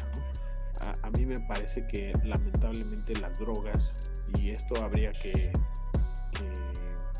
que, resaltar que está siendo escrito y grabado en el año 2020, pues las drogas han sido de alguna manera pues una, una especie de justificación a un montón de cosas o una especie de respuesta rápida y sencilla a un montón de cosas. En el futuro, que es precisamente a lo que me quiero referir, pues habrá drogas eh, benévolas, drogas que nos permitan llevar la capacidad creativa hacia otros niveles sin la, el peligro, el peligro que representan hoy las drogas duras o las drogas pues que llevan a la gente a morirse. Yo creo que pronto y obviamente pues ahí hay genios ya trabajando en eso como Elon Musk que pronto habrá drogas que nos lleven que nos traigan todos los beneficios los beneficios este, mentales que otras drogas producen sin los efectos secundarios o los efectos devastadores de las drogas como hoy las conocemos sí como me, suena un poquito a al, famoso Soma de Aldous Huxley en Un Mundo Feliz, ¿no? Ya estamos acercándonos a esta, a esta distopía. Exactamente, sí, sí, no, sé cómo olvidé este, esta novela, que definitivamente es, es muy interesante y que pareciera que, que estamos cerca. Sí, claro. Yo la verdad es que no encontré gran eh, grandes circunstancias alrededor de la muerte de esta cantante, solamente que tuvo una relación bastante tormentosa y dicen que pues, su muerte fue, fue de alguna manera provocada a nivel emocional por este, este tipo de relación y que al momento de la autopsia, pues, los niveles de alcohol que ella tenía, porque fue una congestión alcohólica, fueron como seis veces los permitidos para manejar. Solamente una frase para, de mi parte, terminar con Amy Winehouse, no por por prejuicio o por otra cosa, simplemente porque casi no hay datos y paradójicamente, pues porque es la más reciente, ¿no? Pero una de sus frases que me gustó mucho es, cada mala experiencia es una canción de blues esperando ser escrita. ¿Cómo la ves que no? Está muy poderosa esa frase, pero oigan, me voy a regresar un poquito con, este, con, el pedo de, de Kurt Cobain. Dura, es, que, es que fíjense, eh, también puse, ya ves que uno se pone a hacer su tarea y encontré otra chica que también eh, se unió al Club de los 27. Son muchísimas, muchísimas personas, músicos, muchas celebridades que están en, este, en esta agrupación. Y una de ellas se, llama, se llamaba Kristen Marie Paff. Ella eh, fue bajista de una agrupación llamada Hole. ¿Y quién creen que era la vocalista de Hole? Courtney Love.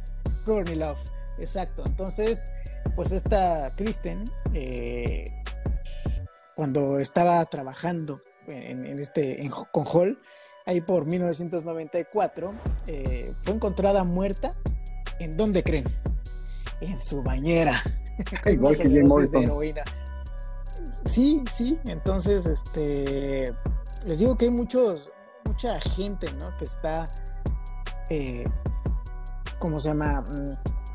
Unida a este grupo y no solamente extranjeros, también tenemos a nuestro propio este personaje que es este que forma parte de esta agrupación, por ejemplo, nuestro queridísimo Gallo de Oro, Valentín Elizalde. Ah, no mames, fíjate que, que no, no, no, en toda mi investigación ardua y exhaustiva, no, no llegué eh, al gallo de oro, mano. Qué, qué buen, qué buen este dato acabas de aportar, eh. Fíjense, él este. Él pues empezó. Fíjense, antes de cumplir 27 años, ya había grabado 20 discos de estudio. ¿no? Y bueno, ahí, también su muerte es un poco misteriosa. Nadie sabe quién mató a Valentín Lizalde.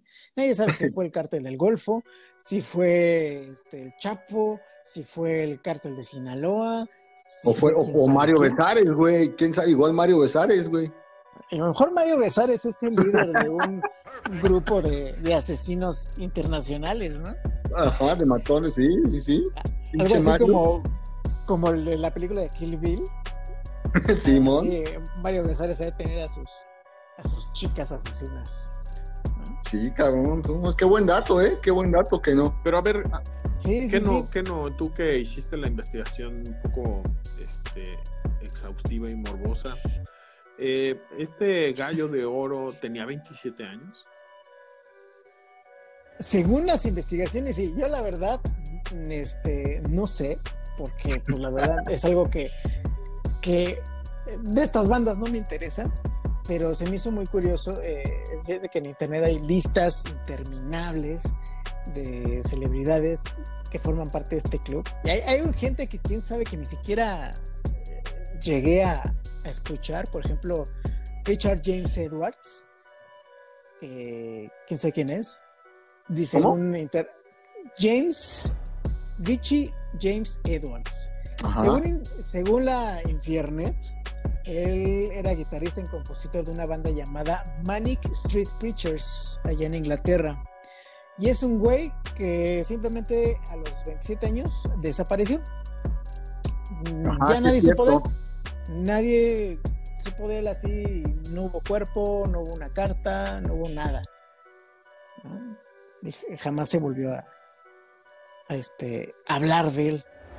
Oye, amigo Mike, un, bueno, perdón, paréntesis. Ya hice aquí una investigación y efectivamente Valentín Elizalde Valencia, también conocido como el Gallo de Oro, murió a los 27 años de edad. Así que tenemos en, en la farándula mexicana al miembro fundador del Club de los 27, región México, Latinoamérica. ¿Cómo ves? Pues me parece muy interesante. A mí la música de banda me gusta, debo de reconocerlo. No soy de esos este, arenosos que dicen que tan pronto escuchan los tamborazos les sangran los oídos. A mí, a mí la verdad es que sí me gusta y he estado muy al pendiente de estos movimientos subversivos que surgen por ahí al norte de la República. El último, Natanael Cano con sus corridos tumbados, que me parece eh, bastante interesante de seguir.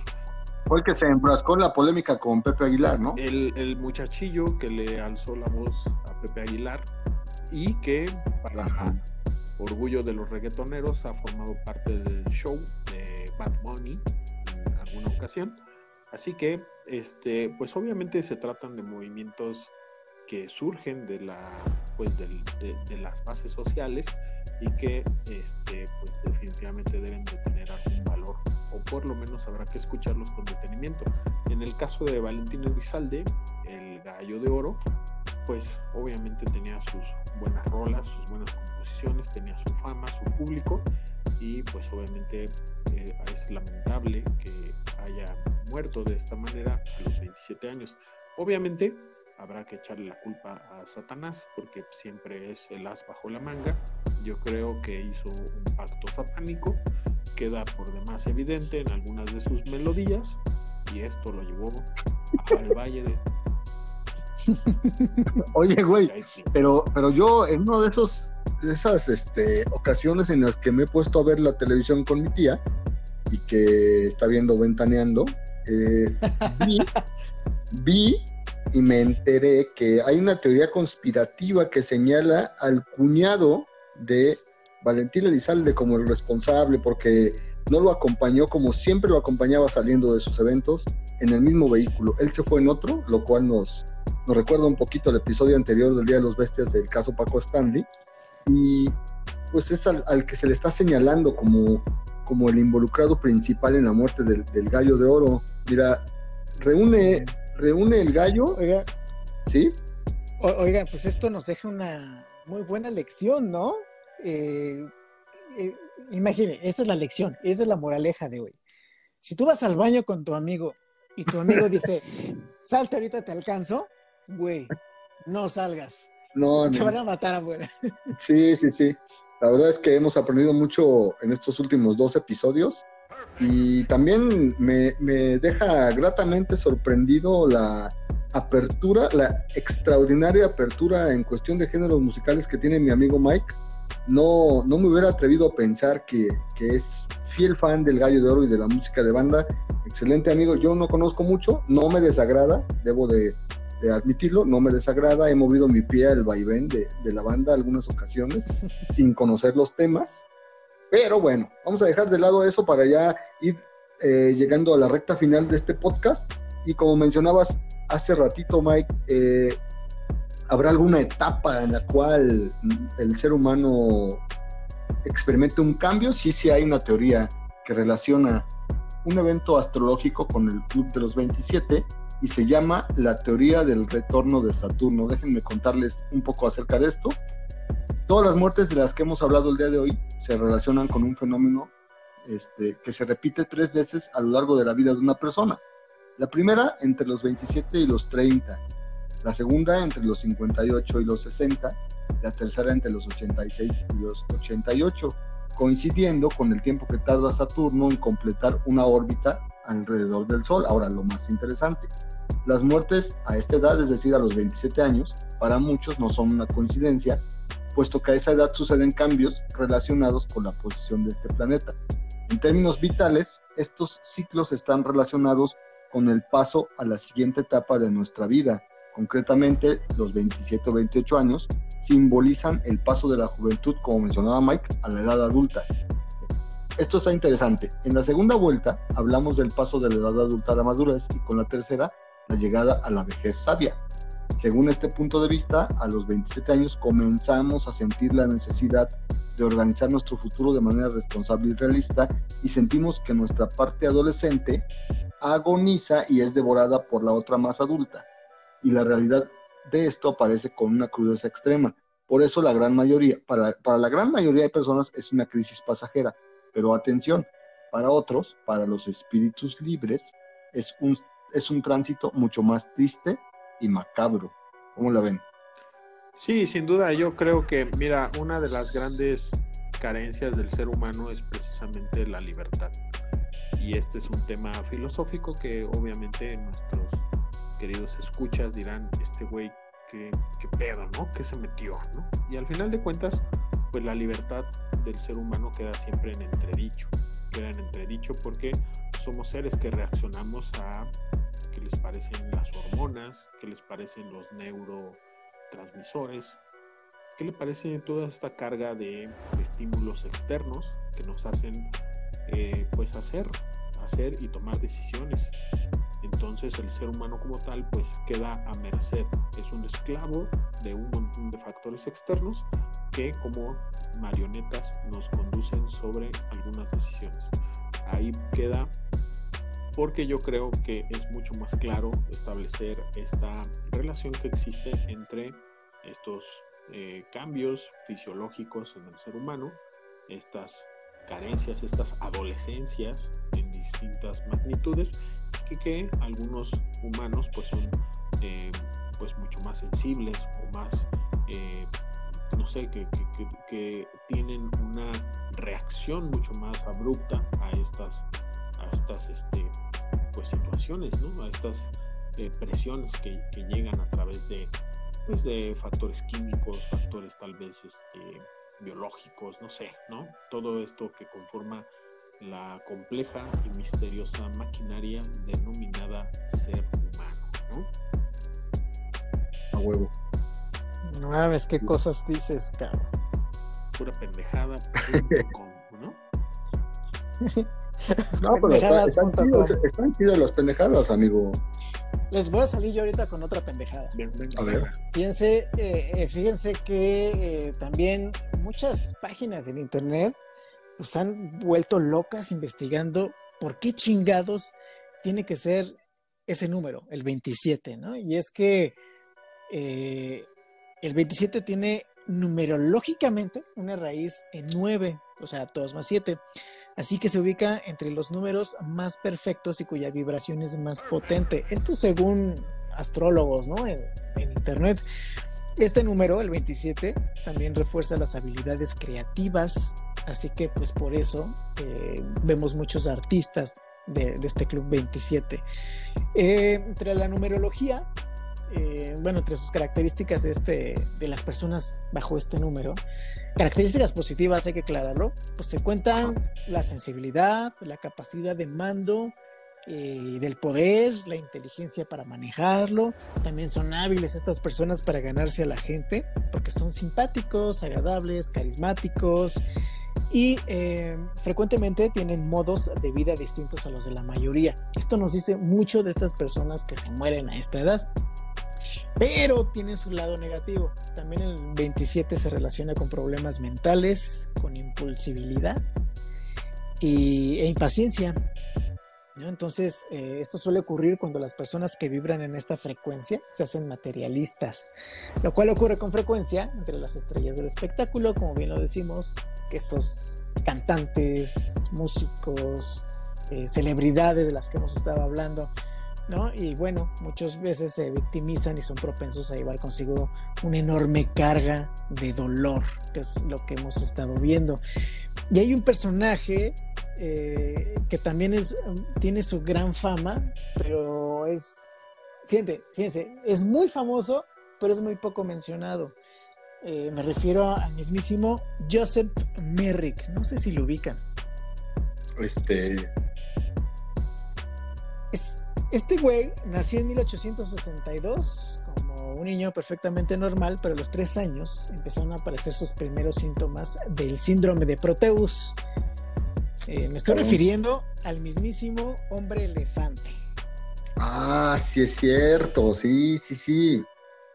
Sí, este güey, este, pues estaba todo deforme y aunque la realeza británica tuvo compasión de él y este y lo nombraron miembro de la corte, de la realeza, por así decirlo, pues, fíjense, esto lo eh, dicen que su, su cabeza estaba muy grande y muy pesada y esto le impedía dormir acostado. Entonces, pues un día, bueno, una noche estaba muy cansado y, y pues intentó acostarse para dormir y madres, un movimiento en falso, se murió, se le quebró el cuello. ¿Tenía 27 años? Y tenía 27 años cuando murió. Órale, güey. Yo, hay una película de David Lynch que se llama El hombre elefante. Y sí, sí está, sí está chingona. Eh, no sabía que, que, él pertenecía al club de los 27 también. Célebre, pero por otras, otros motivos, ¿no? Sí, claro, y, y, puedo, se puede decir que es que era un artista por el pues yo creo que lo tenían como el bufón de la corte en esa época. La verdad no, sabría decirles. no podía trabajar. Un Sí, no, no podía tener empleo normal, un trabajo normal. Lo único que pudo conseguir era una atracción de circo por su aspecto. Igual y la corte dijo, pues, ¿saben qué? Tráiganselo porque pues es güey, es cagado, es buena onda y pues, igual y nos sirve de algo, ¿no? Oye, amigo, y, de, lo que mencionabas de la, del estudio numerológico que hiciste de, número 27, eh, yo la verdad es que tal parece que la primera parte de esa descripción en relación al carisma y el liderazgo y la simpatía, parece que me estabas describiendo a Mike, hasta le iba a preguntar si no tenía 27 años, mi amigo. Es que es como es demasiado creativo y todo lo que dije, pues ya lo dobla, ¿no? Sí, sí, y ya cuando hablamos de impaciencia, pues ya sería, ya me identifico, ya tendría yo 27 años, ¿no? Porque yo soy impaciente. Pero bueno, vamos a pasar ya a la etapa final de este podcast, el Día de los Bestias, el Club de los 27, con las famosas y atendidas por nuestros nueve escuchas, recomendaciones. Entonces, amigo Mike, arráncate. Pues fíjate que sí les voy a recomendar eh, a que, le, que le peguen al YouTube y que le peguen a el joven Natanael Cano. Yo creo que estamos, estamos viviendo un momento histórico muy interesante en donde las minorías pueden hacer, hacer buenas cosas, hacer cosas producidas y presentar una propuesta.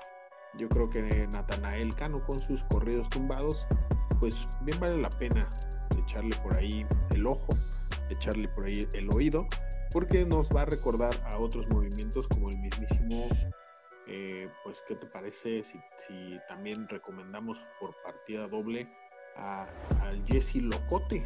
¿no? Jesse Locote, un rapero que, Mr. Josie, perdón, Josie Locote, eh, que es un rapero de, de este, la ciudad de Guadalajara, del el barrio Santa Chila, donde eh, surge este rapero que mezcla sus líricas violentas con los temas del oldies, de este género musical. ¿Del qué? Del oldies, las, las ah, de antaño, de que serán los años 20, 30, 40 tal vez. Simón, Simón.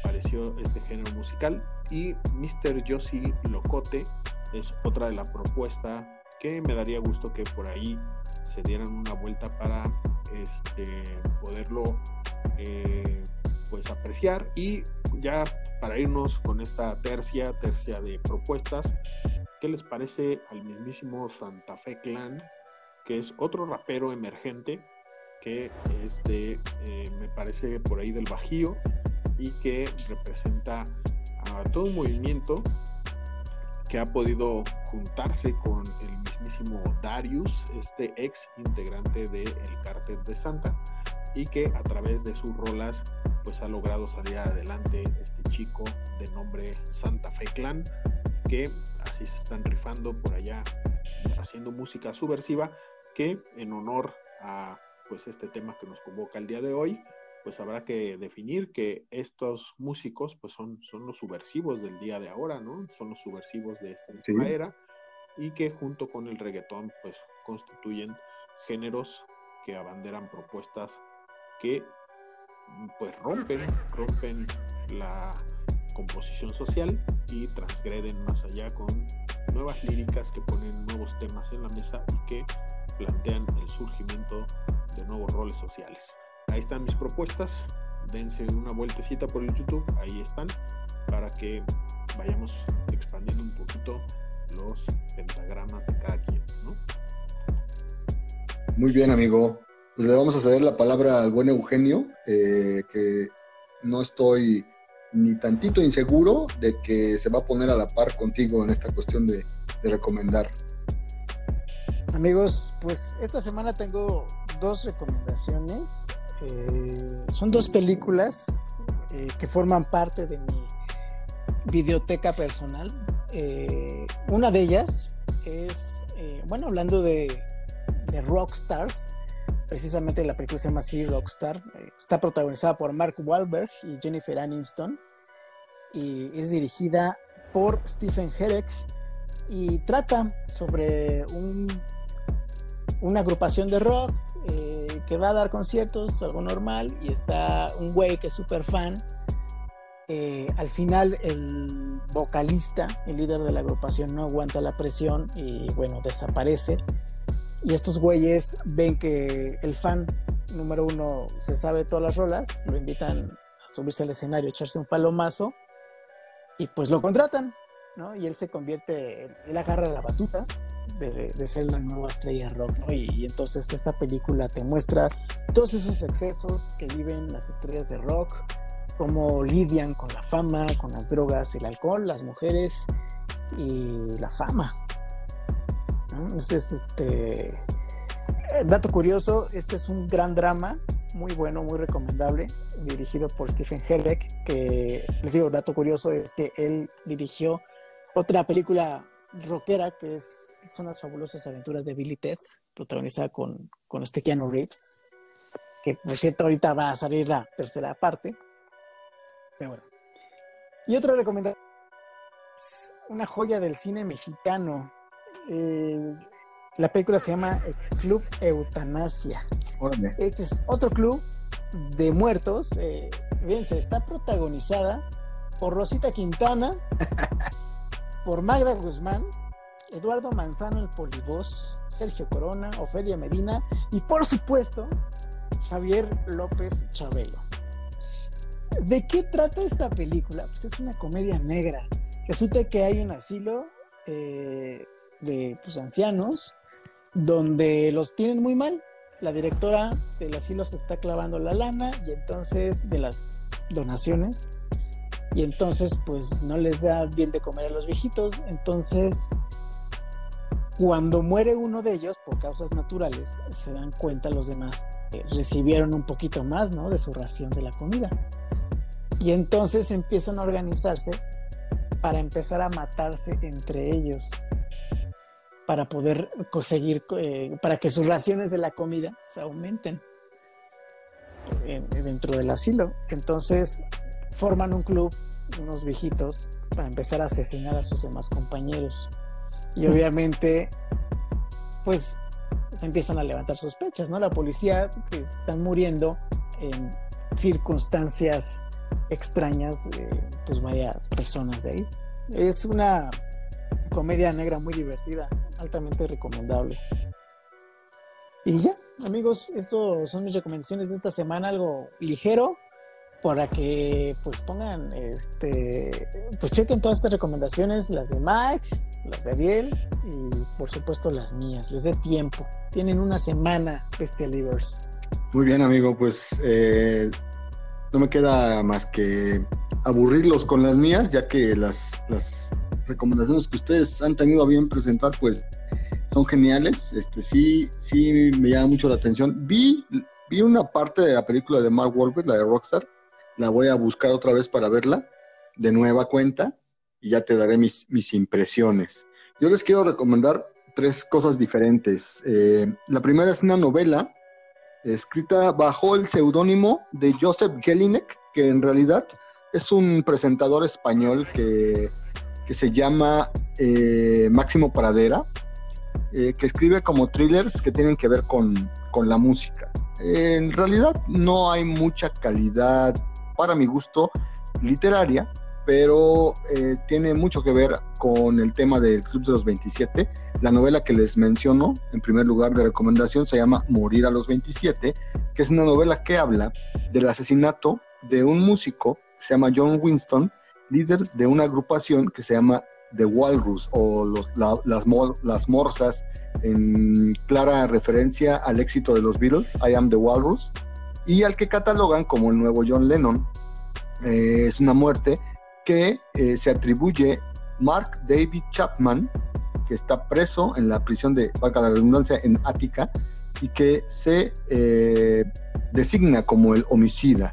Esta es una novela que trata de todos estos del Club de los 27, eh, ahonda mucho en la, muerte, en la muerte de John Lennon y pues bueno, esa es mi primera recomendación. Creo que hemos perdido señal con el buen Eugenio. Eh, me me ligo inmediatamente a mi segunda recomendación, amigo Mike. Este, un DVD, un DVD de Nirvana, un DVD que me gustó mucho en mi adolescencia. De, es un tipo video home que se llama Live Tonight, Live Tonight Sold Out, y que es como escenas. Tuvimos unos problemas técnicos y pues no nos queda más que despedirnos. Quedan pendientes las recomendaciones que estaba haciendo yo. Eh, uno era la novela de Morir a los 27 de Joseph Gelinek. El otro era el DVD de Nirvana, Live Tonight Sold Out. Y la tercera recomendación era la película de Oliver Stone, interpretada por Val Kilmer, Kai McLachlan, el actor fetiche de David Lynch, la película que se llama The Doors. Hasta aquí son mis recomendaciones y no me queda más que despedir este extenso episodio eh, diseñado con mucho cariño para todos ustedes, nuestros nueve seguidores, y le cedo la palabra a Mike Eugenio para que nos despidamos. Yo quiero agradecer, amigos, eh, obviamente dense la oportunidad de leer, de leer lo que sea. Eh, se mencionaron algunas obras a lo largo de este podcast. Por supuesto, lo del maestro Elmer Mendoza y el amante de Jenny Joplin, que podría entrar como una recomendación, pero más sin embargo, si les da tiempo, hacerles la lectura en cualquiera de sus formatos. Y muchas gracias por escucharnos a estos nueve intrépidos seguidores del podcast. Eh, muchas gracias por estar ahí y pues vamos a seguirle dando. Adiós. Amigos, yo solamente quiero recordarles que nos sigan en todas las redes sociales, Instagram, Facebook, YouTube y obviamente Spotify para que estén pendientes de nuestras futuras publicaciones. Sino también si nos ocurre cualquier pendejada, pues ahí va a estar eh, algo cagado que le saque una sonrisa y, ¿por qué no? Una lagrimita, ¿verdad? De vez en cuando es bueno. Eh, muchas gracias a nuestros nueve seguidores. Eh, recomienden el podcast, compártanlo para que la próxima semana batamos récord y seamos 10 bestias en la comunidad. Ok, amigo genio, este, mi turno de despedirme. Muchísimas gracias a todos ustedes, nueve escuchas. Esperemos que la próxima semana sean 10 u 11. Ya con 12 estaríamos sobrepasando nuestras expectativas. Esto fue el Club de los 27, el episodio 5 del podcast El Día de los Bestias. Los esperamos la próxima semana con otro tema escabroso, escalofriante, acerca de algún tópico eh, que ya probablemente sea abordado, pero que abordaremos nosotros de manera por demás inútil. Y hasta aquí dejamos la transmisión. Nos vemos pronto. Hasta luego.